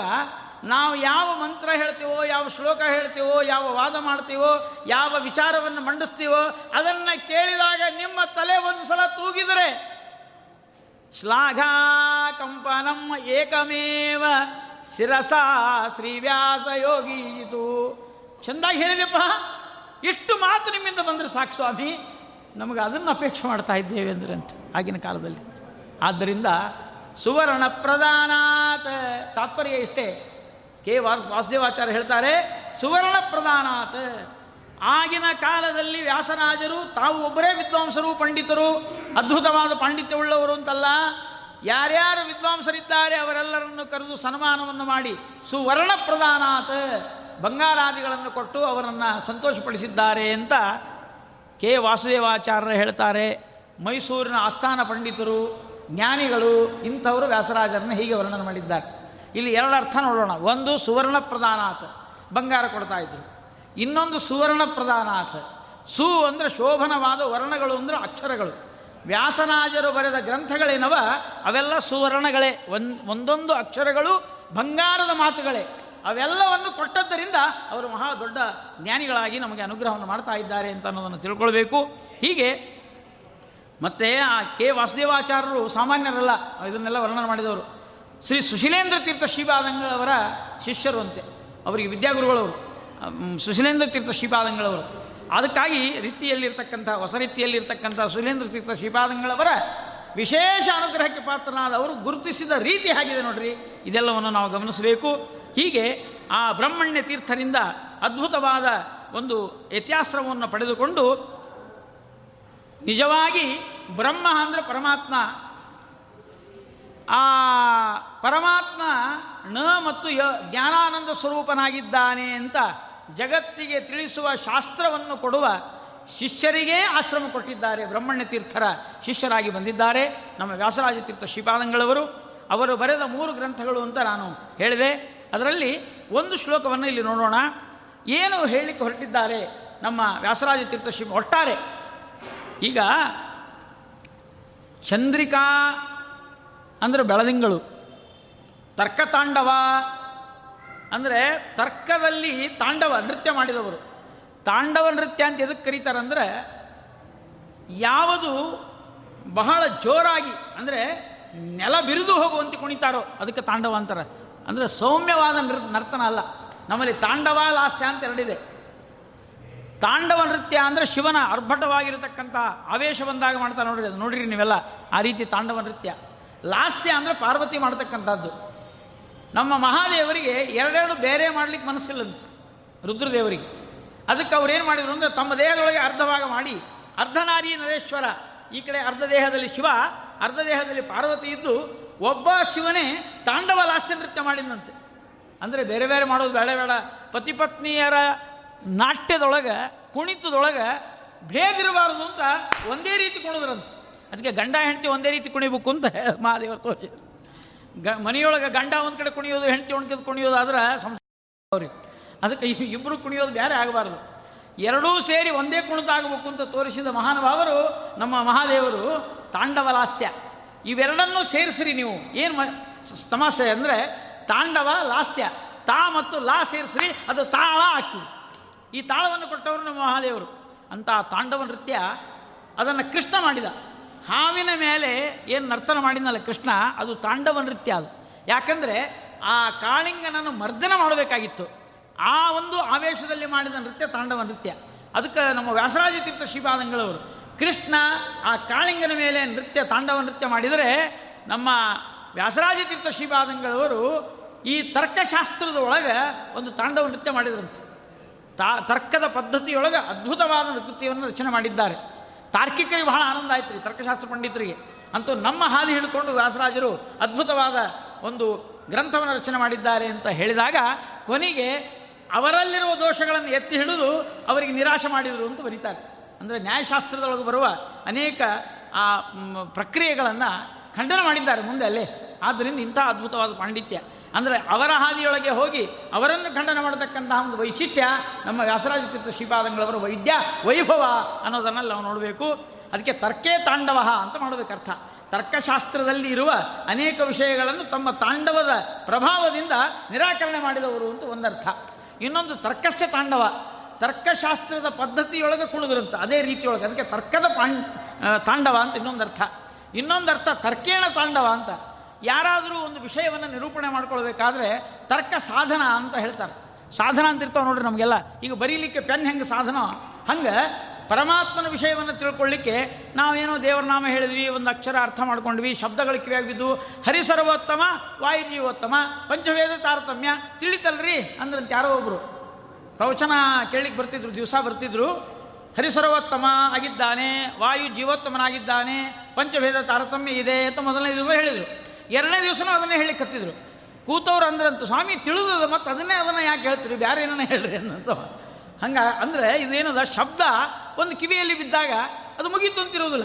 ಅದರ ವಿವರಣೆ, ಅದರ ವಿಶ್ಲೇಷಣೆ, ಅದರ ನಿರೂಪಣೆ, ಅದರ ನಿರ್ಣಯ ಇದೆಲ್ಲ ಆಗಬೇಕಾಗ್ತದೆ. ಆ ದೃಷ್ಟಿಯಿಂದ ತರ್ಕ ಬೇಕಾಗ್ತದೆ. ಆ ತರ್ಕೇಣ ತಾಂಡವ. ಆ ತರ್ಕದ ಆಧಾರದಿಂದಲೇ ವಿಷಯವನ್ನು ನಿರೂ, ನಿರೂಪಣೆ ಮಾಡತಕ್ಕಂತಹ ವೈಶಿಷ್ಟ್ಯವನ್ನು ವಾದರಾಜ, ನಮ್ಮ ವ್ಯಾಸರಾಜ ತೀರ್ಥ ಶ್ರೀಪಾದಂಗಳವರು ಸಂಪಾದನೆ ಮಾಡಿಕೊಂಡಿದ್ದಾರೆ ಅಂತ ಈ ರೀತಿಯಾಗಿ ತರ್ಕತಾಂಡವ ಅನ್ನೋದನ್ನು ಬರೆದಿದ್ದಾರೆ. ಅಲ್ಲಿ ಒಂದು ಮಾತಂತಾರೆ ಅವರು. ಅಲ್ಲಿ ಆ ತರ್ಕತಾಂಡವದಲ್ಲಿ ಒಂದು ಶ್ಲೋಕವನ್ನು ಹೇಳ್ತಾರೆ ಅವರು.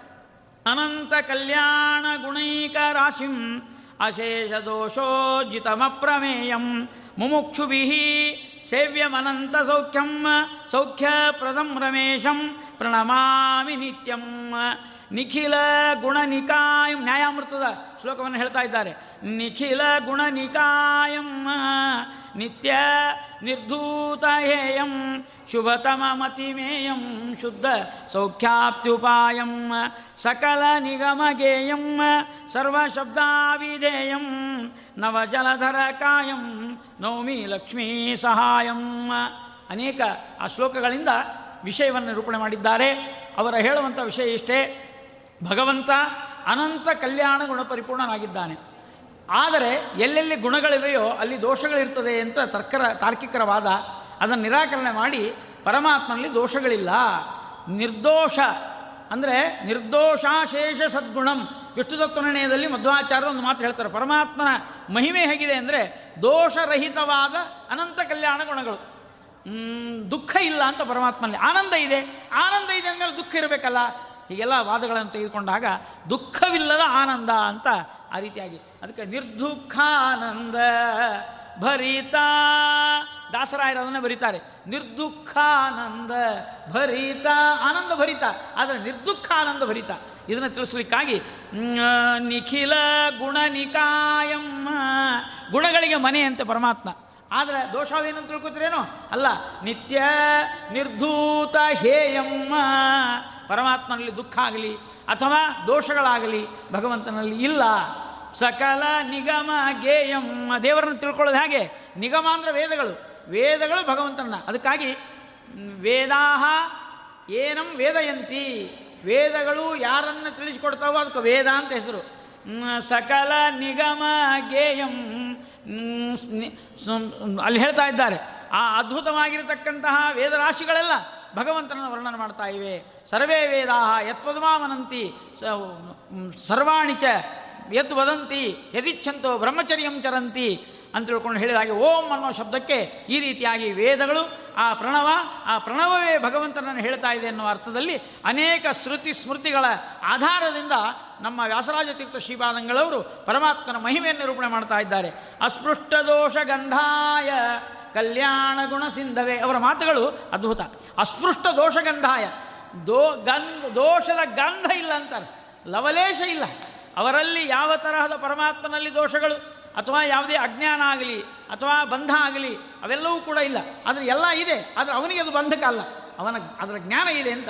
ಇದನ್ನೆಲ್ಲವನ್ನು ಕೂಡ ಓಂಕಾರದ ಅರ್ಥವನ್ನು ತಿಳಿಸಿಕೊಡ್ತಾ ಇನ್ನೊಂದು ಸಂದರ್ಭದಲ್ಲಿ ಕೂಡ ಸೃಷ್ಟಿ, ಸ್ಥಿತಿ, ಲಯ, ನಿಯಮನ, ಜ್ಞಾನ, ಅಜ್ಞಾನ, ಬಂಧನ, ಮೋಚನ ಇಷ್ಟ ಇತ್ಯಾದಿ ಇತ್ಯಾದಿ ಅಷ್ಟ ಕರ್ತೃತ್ವ ಶಕ್ತಿ ಅಂತೇನಂತೀವಲ್ಲ ಭಗವ, ಸೃಷ್ಟಿಯಾದಿ ಅಷ್ಟಕರ್ತೃತ್ವ ಶಕ್ತಿ ಪರಮಾತ್ಮನಲ್ಲಿದೆ ಅಂತ ತಿಳಿಸುವುದಕ್ಕಾಗಿ ಅನೇಕ ಗ್ರಂಥಗಳ ಆಧಾರವನ್ನಿಟ್ಟುಕೊಂಡು ನಮಗೆ ಆ ಭಗವನ್ ಮಹಿಮೆಯನ್ನು ರೂಪಣ ಮಾಡಿದ್ದಾರೆ. ಅದನ್ನು ಯಾವ ವ್ಯಾಕರಣ, ತರ್ಕ, ಮೀಮಾಂಸಾ ಮತ್ತು ವೇದಾಂತ ಇವು ಎಲ್ಲ ನಾಲ್ಕು ಗ್ರಂಥಗಳ ಅಧ್ಯಯನದ ಪರಿಪಾಕದಿಂದ ಅದನ್ನು ನಿರೂಣ ನಿರೂಪಣೆ ಮಾಡಿಕೊಟ್ಟಿದ್ದಾರೆ. ಅದಕ್ಕೆ ವ್ಯಾಸರಾಜರನ್ನು ಅರ್ಥ ಮಾಡ್ಕೊಳ್ಳೋದಂದ್ರೆ ಏನು ಅಂದರೆ, ವ್ಯಾಸರಾಜರಂದ್ರೆ ಏನು, ಏನಪ್ಪ?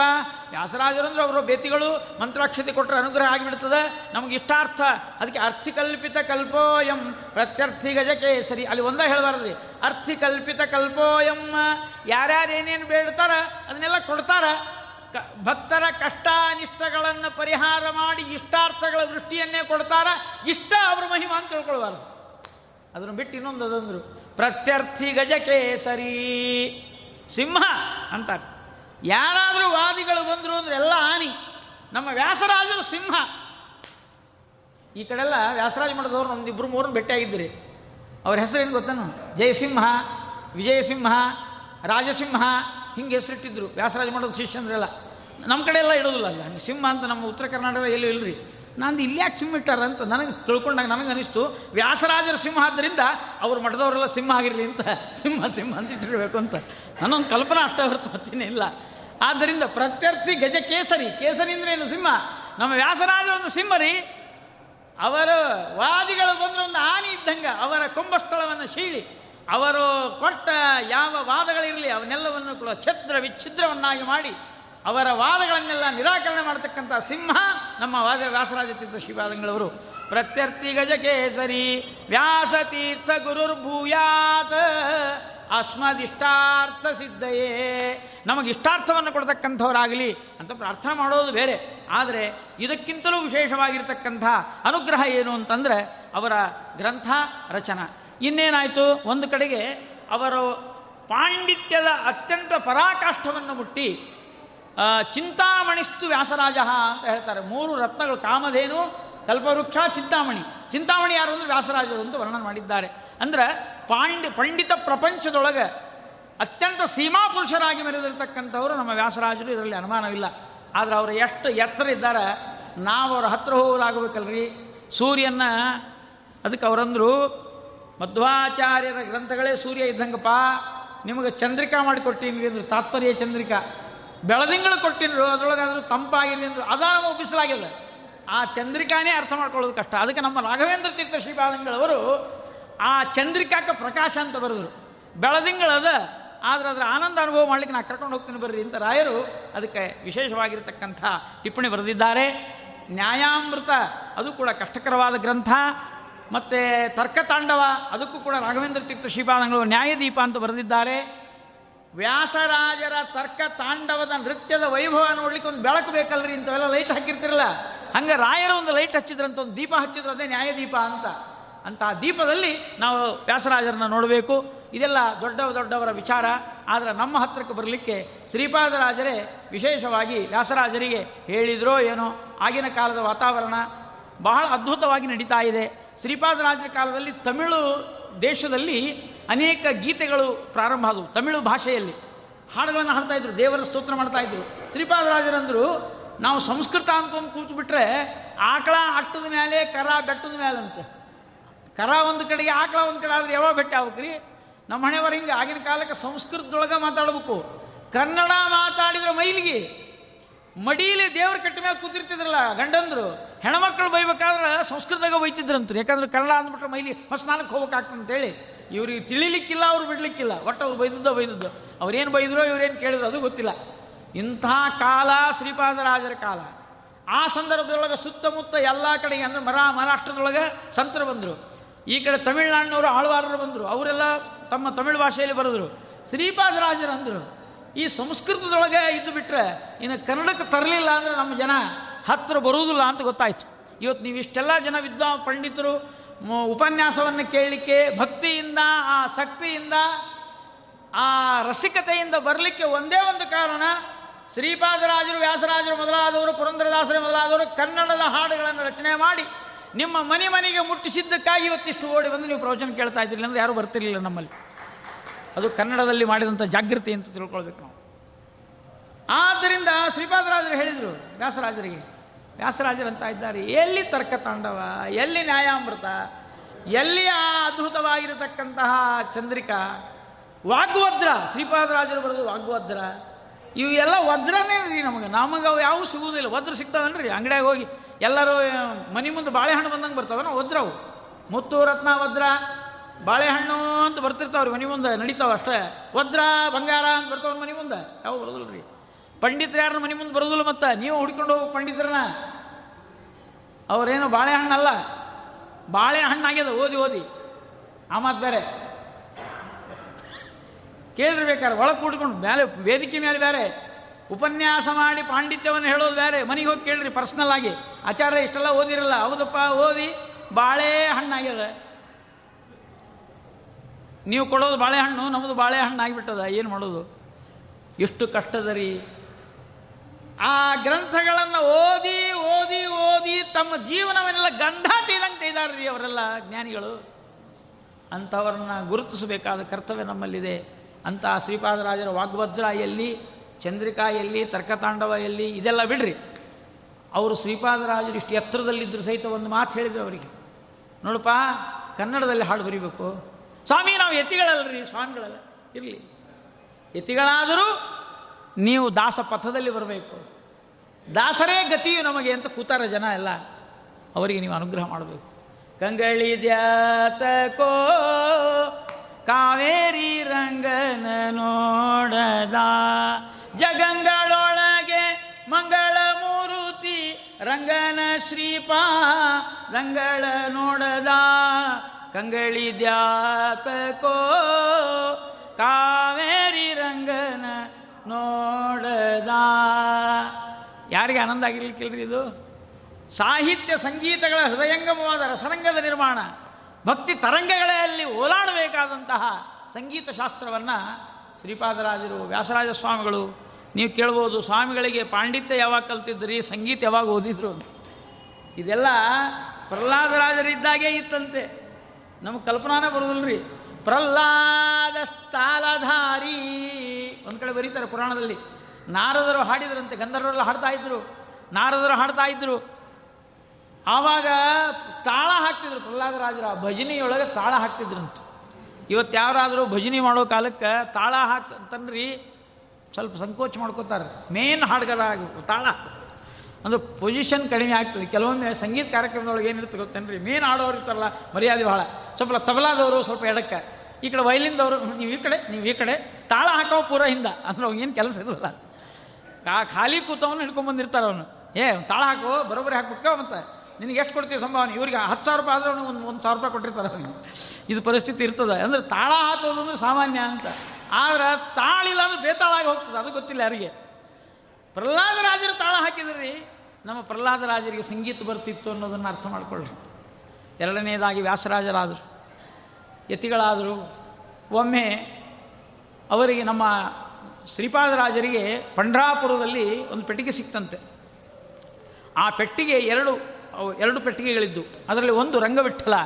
ಅಲ್ಲಿಯವರೆಗೆ ಗೋಪಿನಾಥ ಅನ್ನುವ ಅಂಕಿತದಿಂದ ಶ್ರೀಪಾದರಾಜರು ಹಾಡು ಮಾಡ್ತಿದ್ದರಂತೆ ನಂತರದೊಳಗೆ ರಂಗವಿಠಲ ಸಿಕ್ಕ ಮೇಲೆ ರಂಗವಿಠಲನ ಅಂದರೆ ವಿಠಲ ಅಂತ ಸಿಕ್ಕದ್ದು ಶ್ರೀಪಾದರಾಜರಿಗೆ.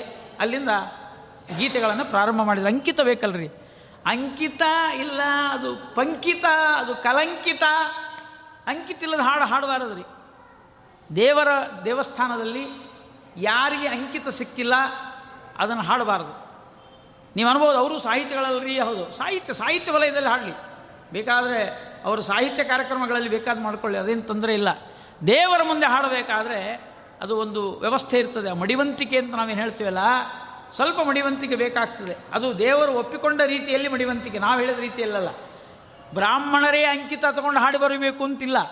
ಯಾವ ಜಾತಿಯವರೇ ಬರೀಲಿ, ಅವರು ಗುರುಗಳಿಂದ ಅಂಕಿತ ತೆಗೆದುಕೊಂಡು ಅದನ್ನು ಶಾಸ್ತ್ರಬದ್ಧವಾಗಿ ಬರೀಬೇಕು.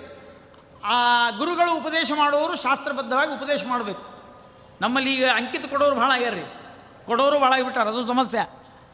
ಅಂಕಿತ ಬೇಕೇನೋ ತೊಗೊಂಬಿಡು ಯಾರಿಗೆ ಬೇಕಾದವ್ರಿಗೆ ಅಂಕಿತ ಕೊಟ್ಬಿಡೋದ್ರಿ? ಅಲ್ಲ, ಅಂಕಿತ ಕೊಡೋರಿಗೆ ಸಂಗೀತ ಬರ್ತಿರ್ಬೇಕು. ಅಂಕಿತ ಕೊಡೋರಿಗೆ ಸಂಗೀತ ಬರ್ತಿರ್ಬೇಕು. ಅಂಕಿತ ಕೊಡೋರಿಗೆ ಸಾಹಿತ್ಯ ಜ್ಞಾನ ಇರಬೇಕು. ಅಂಕಿತ ಕೊಡೋರಿಗೆ ಸಂಗೀತದ ಶಾಸ್ತ್ರಜ್ಞಾನ ಇರಬೇಕು. ಅವಾಗ ಅಂಕಿತ ಕೊಡಬೇಕು. ಕೊಡೋರು ಹಂಗೆ ಕೊಡಬೇಕು. ತಗೊಳ್ಳೋರಿಗೂ ಅದರ ಪರಿಚಯ ಇರಬೇಕು. ನೀವು ಯಾವ ದಾಸರೇ ಇರಲಿ, ದಾಸರ ಪ್ರಶ್ನೆ ಇಲ್ಲ. ಅವರು ಬರೆದ ಹಾಡುಗಳನ್ನು ತೆಗೆದು ನೋಡ್ರಿ. ಅವರ ಸಾಹಿತ್ಯವೇ ಅವರ ಮಹತ್ವವನ್ನು ಹೇಳ್ತಾವೆ ಇವತ್ತು ನಾವೇನು ಯಾರನ್ನ ಟೀಕಾ ಮಾಡ್ತೀನಿ ತಿಳ್ಕೊಳ್ಬೇಡ್ರಿ. ಯಾರ್ಯಾರು ಹಾಡು ಬರೆದಾರ ಹಾಡು ತೆಗಿರಿ, ಓದ್ರಿ, ಅದರೊಳಗೆ ಈ ಲಕ್ಷಣಗಳು ಇದ್ದರೆ ಅವರ ದಾಸರು, ಇಲ್ಲಾಂದ್ರೆ ಅದು ಅಂಕಿತ ಇದ್ದರೂ ಕೂಡ ಅವರ ದಾಸರಲ್ಲ ಅಂತ ನಾವು ಹೇಳ್ಬೋದು. ಇದು ನಮ್ಮ ಇಷ್ಟು ಶಾಸ್ತ್ರಬದ್ಧವಾಗಿರ್ತಕ್ಕಂಥ, ಅದಕ್ಕಾಗಿ ಶ್ರೀಪಾದರಾಜರು ರಂಗವಿಠಲ. ಅಲ್ಲಿ ವಿಠಲ ಅಂತ ಯಾಕೆ ಬಂದ ಅಂತ ಒಂದು ಕಾರಣವನ್ನು ಇವತ್ತು ವ್ಯಾಸರಾಜರ ಒಂದು ಆರಾಧನೆಯ ದಿವಸ ವಿಠಲನ ಮಹತ್ವವನ್ನು ಒಂದು ಸ್ವಲ್ಪ ತಿಳ್ಕೊಳ್ಬೇಕು. ಒಂದೇ ಮಾತಿನಲ್ಲಿ, ವಿ ಅಂದರೆ ಜ್ಞಾನ, ಠ ಅಂದರೆ ಶೂನ್ಯ.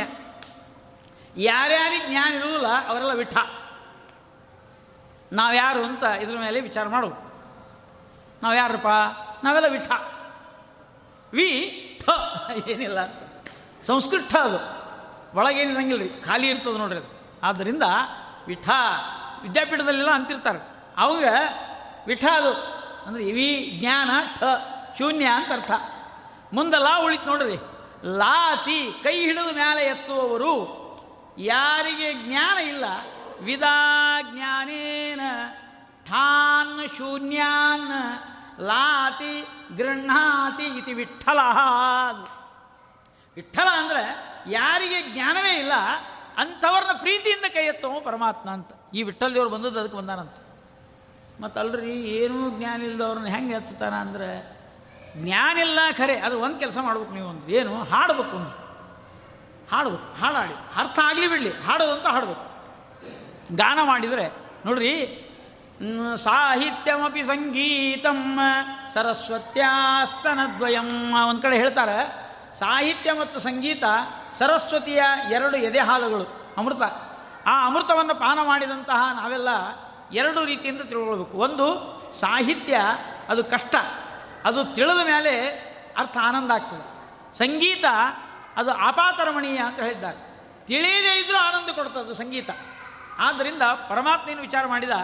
ಈ ಶಾಸ್ತ್ರ ಗ್ರಂಥಗಳನ್ನು ತಿಳಿದುಕೊಂಡು ಓದೋರು ಒಂದು ವರ್ಗ ಆದರೆ ಏನೂ ಗೊತ್ತಿಲ್ಲದೆ ತಾಳ ಹಿಡ್ಕೊಂಡು ಹಾಡ್ಕೋತ ನಮ್ಮ ಪಂಡ್ರಾಪುರಕ್ಕೆ ಬರಲಿ, ಅವ್ರನ್ನ ಉದ್ಧಾರ ಮಾಡ್ತೀನಿ ಅಂತ ಹೇಳಿದಂತ. ಅದಕ್ಕೆ ವಿಠಲ ಕೂತಾ ಇದ್ದಾನೆ ಅಂತ ಒಂದು ಹೇಳಿ ಇದನ್ನು ಶ್ರೀಪಾದರಾಜರು ಗುರುತಿಸಿ ಅರ್ಥ ಆಗದೇ ಇದ್ದರೂ ಕೂಡ ದೇವರ ನಾಮಗಳನ್ನು ಹಾಡುವುದು ಒಂದು ಹಾಡುವವರು ವರ್ಗ, ಒಂದು ಕೇಳುವವರು ವರ್ಗ.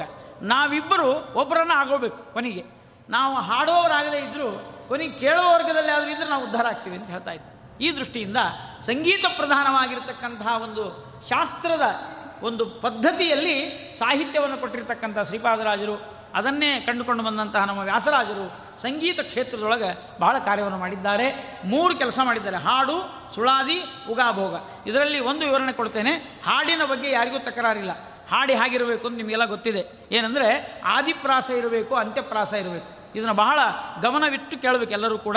ಯಾಕಂದ್ರೆ ಇವತ್ತು ಪುಸ್ತಕ ಪ್ರಿಂಟ್ ಬಹಳ ಆಗಿವೆ. ಎಲ್ಲ ದೋಷಗಳಿವೆ. ಕೆಲವು ಕಡೆ ದೋಷಗಳಿರ್ತದೆ. ಅದನ್ನು ನೋಡಿ ಅದರಲ್ಲಿ ಬರೆದದ್ದು ನೀವು ಹಾಡಬಾರ್ದು. ವಿಚಾರ ಮಾಡಿ ಹಾಡಬೇಕು. ತಿಳಿದು ಪೇಳಲು ಬೇಕು. ಗಳಶುದ್ಧವಿರಬೇಕು ತಿಳಿದು ಪೇಳಲು ಬೇಕು. ಆ, ಪ ರತಿಪತಿ ಪಿತನಲ್ಲಿ ಅತಿ ಪ್ರೇಮವಿರಬೇಕು ಯತಿಪ್ರಾಸವಿರಬೇಕು ಗತಿಗೆ ನಿಲ್ಲಿಸಬೇಕು ಇದೆಲ್ಲ ಬರೆದಿದ್ದಾರೆ. ಅದರಲ್ಲಿ ಆದಿಪ್ರಾಸ ಅಂತ್ಯಪ್ರಾಸ. ಆದಿಪ್ರಾಸ ಅಂದ್ರೇನು? ಅಂತ್ಯಪ್ರಾಸ ಅಂದ್ರೇನು? ನೋಡೋಣ. ಆದಿಪ್ರಾಸ ಅಂದರೆ ಎರಡನೇ ಅಕ್ಷರ ಒಂದೇ ರೀತಿ ಇರಬೇಕು. ಎರಡನೇ ಅಕ್ಷರ. ದ ಬಂದರೆ ದ ಚ ಬಂದರೆ ಚ ಕ ಬಂದರೆ ಕ. ಉದಾಹರಣೆಗೆ ಆಚಾರವಿಲ್ಲದ ನಾಲಿಗೆ, ನಿನ್ನ ನೀಚ ಬುದ್ಧಿಯ ಬಿಡು ನಾಲಿಗೆ, ವಿಚಾರವಿಲ್ಲದೆ ಪರರ ದೂಷಿಸುವುದಕ್ಕೆ ಚಾಚಿಕೊಂಡಿರುವಂಥ ನಾಲಿಗೆ ಚಕಾರ ಬಂತು ನೋಡ್ರಿ ನಡುವ. ಈ ರೀತಿಯಾಗಿ ಆದಿಪ್ರಾಸ ಅಂದರೆ ಎರಡನೇ ಅಕ್ಷರ ಕಂಪಲ್ಸರಿ ಇರಬೇಕು. ಅಲ್ಲಿ ಇಲ್ಲ ಅಂದ್ರೆ ಅದು ದಾಸರ ಹಾಡು ಅಲ್ಲ ಅಂತ. ಅದಕ್ಕೆ ನಮ್ಮಲ್ಲಿ ಒಂದು ಗಾದೆ ಮಾತದ, ಪ್ರಾಸವಿಲ್ಲದ ಹಾಡು ತಾಸು ಹಾಡಿದರೇನು? ಒಂದು ತಾಸು ಹಾಡಿದಪ್ಪ ಪ್ರಾಸನೇ ಇಲ್ಲ ಅಂದರೆ ಅದು ಹಾಡೇ ಅಲ್ಲ. ಇದನ್ನು ಬಹಳ ಎಚ್ಚರಿಕೆಯಿಂದ ಗಮನಿಸಿ ವ್ಯಾಸರಾಜರಂಥವರೆಲ್ಲ ಈ ರೀತಿಯಾಗಿ ಮಾಡ್ಕೊಂಡು ಬಂದಿದ್ದಾರೆ. ಅದರಲ್ಲಿ ಚಮತ್ಕಾರ ಮಾಡಿದ್ದಾರೆ. ಅಂದರೆ ಕನ್ನಡದ ಭಾಷೆಯಲ್ಲಿ. ಅದರಲ್ಲಿ ಒಂದು ಪದ್ಯವನ್ನು ಇಲ್ಲಿ ಹೇಳಬೇಕಾದ್ರೆ ಅವರು ಶಾಸ್ತ್ರೀಯವಾಗಿ ಬರೆದದ್ದನ್ನು ಹೇಳಬೇಕು. ಸಂಘವಾಗಲಿ, ಸಾಧು ಸಂಘವಾಗಲಿ, ಸಂಘದಿಂದ ಲಿಂಗ ದೇಹ ಭಂಗವಾಗಲಿ. ಅಚ್ಯುತಾಂಗ್ರಿ ನಿಷ್ಠರ ಎದುರುಚ್ಛಾಲಾವ ತುಷ್ಟರ ನಿಶ್ಚಯಾತ್ಮ ಜ್ಞಾನವುಳ್ಳ ಅಚ್ಚ ಭಾಗವತರ ಸಂಘವಾಗಲಿ. ಇದೊಂದು ಅರ್ಥ ಸ್ವಲ್ಪ ನೋಡೋಣ. ಅಚ್ಯುತಾಂಗ್ರಿ ನಿಷ್ಠರ. ಪರಮಾತ್ಮನ ಪಾದಾರವಿಂದಗಳಲ್ಲಿ ನಿಷ್ಠೆ ಇರಬೇಕು ಅಂತ. ಅದಕ್ಕೆ ಶಮ ಅಂತ, ಶಮೋ ತನ್ನಿಷ್ಠತಾ ಬುದ್ಧಿ ಶಮಗುಣ ಅಂತಾರೆ. ಎಲ್ಲ ಭಕ್ತರು ಶಮವನ್ನು ಸಂಪಾದನೆ ಮಾಡಬೇಕು. ಶಮ ಅಂದ್ರೇನು ಏನೇ? ಮಾಡಿದರೂ ಅದು ಭಗವಂತನ ಪಾದದಲ್ಲಿ ಒಂದು ಭಕ್ತಿ ಅಂತ ನಮಗಲ್ಲಿ ಇರಬೇಕು. ಅದು ಲಕ್ಷ್ಯ ಇರಬೇಕು ಆ ಕಡೆ. ಇದಕ್ಕೆ ಪ್ರಯತ್ನ ಮಾಡಿದರೆ ಸಾಧ್ಯ, ಸಂಸ್ಕಾರದಿಂದ ಸಾಧ್ಯ ಇದೆ. ಎರಡನೇದಾಗಿ ಎದುರುಚ್ಛಾಲಾಭ ತುಷ್ಟರ. ಏನು ದೇವರು ಕೊಟ್ಟಿದ್ದಾನೆ, ಅದರಿಂದ ತೃಪ್ತನಾಗಿರುವಂಥ ಸ್ವಭಾವ ಬರಬೇಕು. ಇಂಥವ್ರು ಸಹವಾಸ ಕೊಡ್ರಿ ನಮಗೆ ಅಂತ ಹೇಳ್ತಾರೆ. ಮೂರನೇದು ನೋಡ್ರಿ, ನಿಶ್ಚಯ ಆತ್ಮಜ್ಞಾನ ಉಳ್ಳ ಅದಕ್ಕೆ ಗುರುಗಳನ್ನು ಸಂಪಾದನೆ ಮಾಡಿಕೊಂಡು, ಗುರುಗಳ ಮುಖದಿಂದ ಅನೇಕ ವಿಚಾರಗಳನ್ನು ತಿಳಿದುಕೊಂಡು, ವಿಷಯವನ್ನು ನಿರ್ಣಯ ಮಾಡಿಕೊಳ್ಬೇಕು. ನಮಗೆ ತಿಳಿದದ್ದೇ ಅಲ್ಲ, ನಮಗೆ ಹೊಳೆದದ್ದೇ ಅಲ್ಲ. ಗುರುಗಳಿಂದ ಉಪದೇಶಿತವಾದದ್ದು ಸ್ಪಷ್ಟವಾದ ಜ್ಞಾನ. ಇದು ಸರಿ ಅಂತ ನಮಗೆ ನಿರ್ಣಯ ಆಗೋ ತನಕ ಅದನ್ನು ಬಿಡಬಾರದು. ಇದು ಅಂಥವ್ರು ಯಾರಿರ್ತಾರೋ ಅಂಥವರ ಸಂಘವಾಗಲಿ. ಅಂದರೆ ಹನ್ನೆರಡು ವರ್ಷ ಗುರುಗಳಲ್ಲಿ ಓದಿ ವಿದ್ವಾಂಸರಾಗಿ, ಪ್ರಾಮಾಣಿಕ ವಿದ್ವಾಂಸರಾಗಿ ಪ್ರಾಮಾಣಿಕವಾಗಿರ್ತಕ್ಕಂಥ ಜ್ಞಾನ ಪಡ್ಕೊಂಡು ಬಂದವರು ಏನಿದ್ದಾರಲ್ಲ ಅಂಥವರ ಸಹವಾಸ ನಾವು ಮಾಡಬೇಕು. ಮೂರನೇದಾಗಿ, ನಾಲ್ಕನೇದಾಗಿ, ಅಚ್ಚ ಭಾಗವತರ. ಅಚ್ಚ ಅಂದರೆ ನಾಟಕೀಯ ಅಲ್ಲ. ಮಂದಿಗೆ ತೋರಿಸ್ಲಿಕ್ಕೆ ನಾಟಕ ಮಾಡುವಂಥ ಭಾಗವತರಲ್ಲ, ಅಚ್ಚ ಭಾಗವತರ. ಅಚ್ಚ ಭಾಗವತರು ಅಂತಂದರೆ ಭಗವಂತನ ಪ್ರಿಯರಾದವರನ್ನು ನೋಡಿ ಸಂತೋಷ ಪಡುವವರು. ಅವರು ಭಾಗವತರೇ. ಯಾರೋ ಪುರಾಣ ಹೇಳ್ತಾ ಇದ್ರು ಹೇಳ್ತಾರೇನಪ್ಪ, ಏನು ಪುಣ್ಯ ಮಾಡಿದ್ದಾನೆ? ಒಂದು ದೇವ್ರ ನಾಮ ಹೇಳ್ತಾನಲ್ಲ, ಭಾಗವತ ಹೇಳ್ತಾ ಇದ್ದಾನಲ್ಲ, ಎಷ್ಟು ಒಳ್ಳೆ ಜನ್ಮ ಸಾರ್ಥಕ ಅಂತ ಹಿಂಗೆ ಅನ್ನೋರು ನೋಡಬೇಕು. ಪುರಾಣ ಹೇಳ್ತಾನೆ? ಹೇಗೆ, ಬರೋಬ್ಬರಿ ಹೇಳ್ತಾನೆ ಎಲ್ಲ ಸರಿಯಾಗಿ ವಿಷಯ ಹೇಳ್ತಾರೆ. ಅಲ್ಲ ನಾವು ಹೇಳ್ದಂಗೆಲ್ಲ ಹೇಳ್ತಾರೆ ಹೀಗೆಲ್ಲ? ಅದಕ್ಕೆ ಪ್ರಸಂಗತನ ಮಾಡಿ ಇನ್ನೊಬ್ಬರನ್ನ ಕೆದರಿ, ಅವ್ರನ್ನ ಅಸಹ್ಯ ಮಾಡ್ತಕ್ಕಂಥವ್ರು ಆ ಭಾಗವತರಾಗೋದಿಲ್ಲ ಭಾಗವತರಾಗಬೇಕಾದ್ರೆ ಅದು ಬಹಳ ಅದ್ಭುತವಾದಂಥ ಒಂದು ಗುಣ. ಅದಕ್ಕೆ ನಿಷ್ಕಿಂಚ ನಿಷ್ಕಿಂಚನಾನಾಂ ನವರ್ಣೀತ ಯಾವತ್ತು ಅಂತೇಳಿ ಹೇಳ್ತಾರೆ. ಹಣದ ಅಪೇಕ್ಷೆ ಇಲ್ಲದೆ ಕೇವಲ ಆ ಭಗವದ್ಭಕ್ತಿ ಮಾತ್ರ ಇಟ್ಟುಕೊಂಡಂತಹ ಜ್ಞಾನವಂತನಾದವರ ಸಹವಾಸ ಸಂಘವಾಗಲಿ, ಸಾಧು ಸಂಘವಾಗಲಿ ಅಂತ ಹೇಳ್ತಾ ಇನ್ನೊಂದು ಕಡೆಗೆ ಭಾಳ ಚಮತ್ಕಾರವಾದ ಪದ್ಯ ಬರೆದಿದ್ದಾರೆ ವ್ಯಾಸರಾಜರು. ತನ್ನ ಪಂಥಕ್ಕಾಗಿ ಸತ್ಯ ಕಾಮನೆಂಬ ನಿನ್ನ ಪ್ರತಿಜ್ಞೆಯ ಬಿಡಿಸಾನೆ ಭೀಷ್ಮ. ವ್ಯಾಸರಾಜರು ಬರೀತಾರೆ. ದೇವರು ಹೆಂಗಿದ್ದಾನಂತಂದ್ರೆ ತನ್ನ ಪಂಥಕ್ಕಾಗಿ ಒಂದು ಪ್ರತಿಜ್ಞೆ ಮಾಡಿಬಿಟ್ಟ ದೇವರು. ನಾನು ಶಸ್ತ್ರವನ್ನು ಹಿಡಿಯೋದಿಲ್ಲ. ರಣರಂಗದಲ್ಲಿ ನಾನು ಶಸ್ತ್ರವನ್ನು ಹಿಡಿಯೋದಿಲ್ಲ. ಚಕ್ರ ಹಿಡಿಯೋದಿಲ್ಲ ಅಂತ ಹೇಳಿದ. ಭೀಷ್ಮಾಚಾರ್ಯರು ಏಕಪ್ರಕಾರವಾಗಿ ಬಾಣ ಪ್ರಯೋಗ ಮಾಡ್ತಾ ಇದ್ದಾರೆ. ಬಾಣಗಳ ಮಳೆಯನ್ನೇ ಸುರಿಸಿದ್ದಾರೆ ಅರ್ಜುನನ ಮೇಲೆ. ಅರ್ಜುನನ ಮೈತುಂಬ ಬಾಣಗಳ ಆ ಸಮೂಹ ಚುಚ್ಚುತ್ತಾ ಇದೆ. ಕೃಷ್ಣನಿಗೆ ಭಾಳ ದುಃಖ ಆಯಿತು. ನನ್ನ ಭಕ್ತನಾದಂತಹ ಅರ್ಜುನನಿಗೆ ಇಷ್ಟು ತೊಂದರೆ ಕೊಡ್ತಾ ಇದ್ದಾನಲ್ಲ ಅಂತ ಆಗಿಂದಾಗಲೇನೆ ರಥದಿಂದ ಇಳಿದು ಅಲ್ಲಿ ಬಿದ್ದಂತಹ ಒಂದು ರಥದ ಗಾಲಿಯನ್ನು ತೆಗೆದುಕೊಂಡು ಕೈಯಲ್ಲಿ ಹಿಡಿದು ಬಿಟ್ಟಿದ್ದಾನೆ. ರಥಾಂಗಪಾಣಿ ರಕ್ಷೋಭ್ಯ ಸರ್ವ ಅದು ಅದನ್ನು ಎತ್ತಿಬಿಟ್ಟ ಭೀಷ್ಮಾಚಾರ್ಯ ನೋಡ್ತೇನೆ ನಿಮ್ಮನ್ನು ನಾನು. ಭೀಷ್ಮಾಚಾರ್ಯರು ಅಂದರು ಚಕ್ರ ಹಿಡಿಯೋದಿಲ್ಲ ಅಂದಿದ್ದ.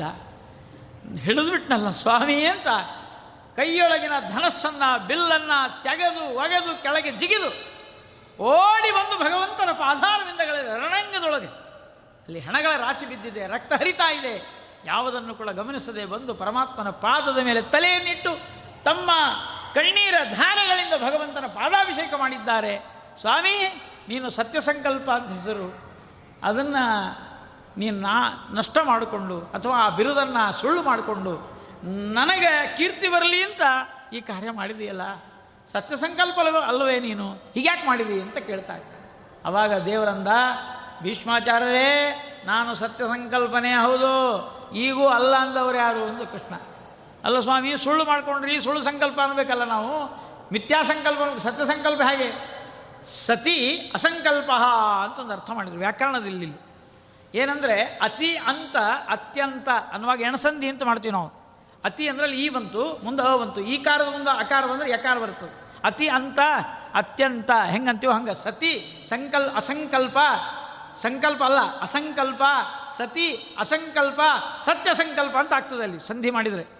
ಸತಿ ಅಂದರೆ ಏನು ಗೊತ್ತಾ? ಸಜ್ಜನರ ವಿಷಯದಲ್ಲಿ, ನನ್ನ ಭಕ್ತರ ವಿಷಯದಲ್ಲಿ ಎಂದಾದರೂ ಏನಾದರೂ ಪ್ರಸಂಗ ಬಂದರೆ, ನಾನು ಅಸಂಕಲ್ಪನಾಗಲಿಕ್ಕೆ ಸಿದ್ಧ. ಆದ್ದರಿಂದ ಸತಿ ಅಸಂಕಲ್ಪ ಸತ್ಯ ಸಂಕಲ್ಪ.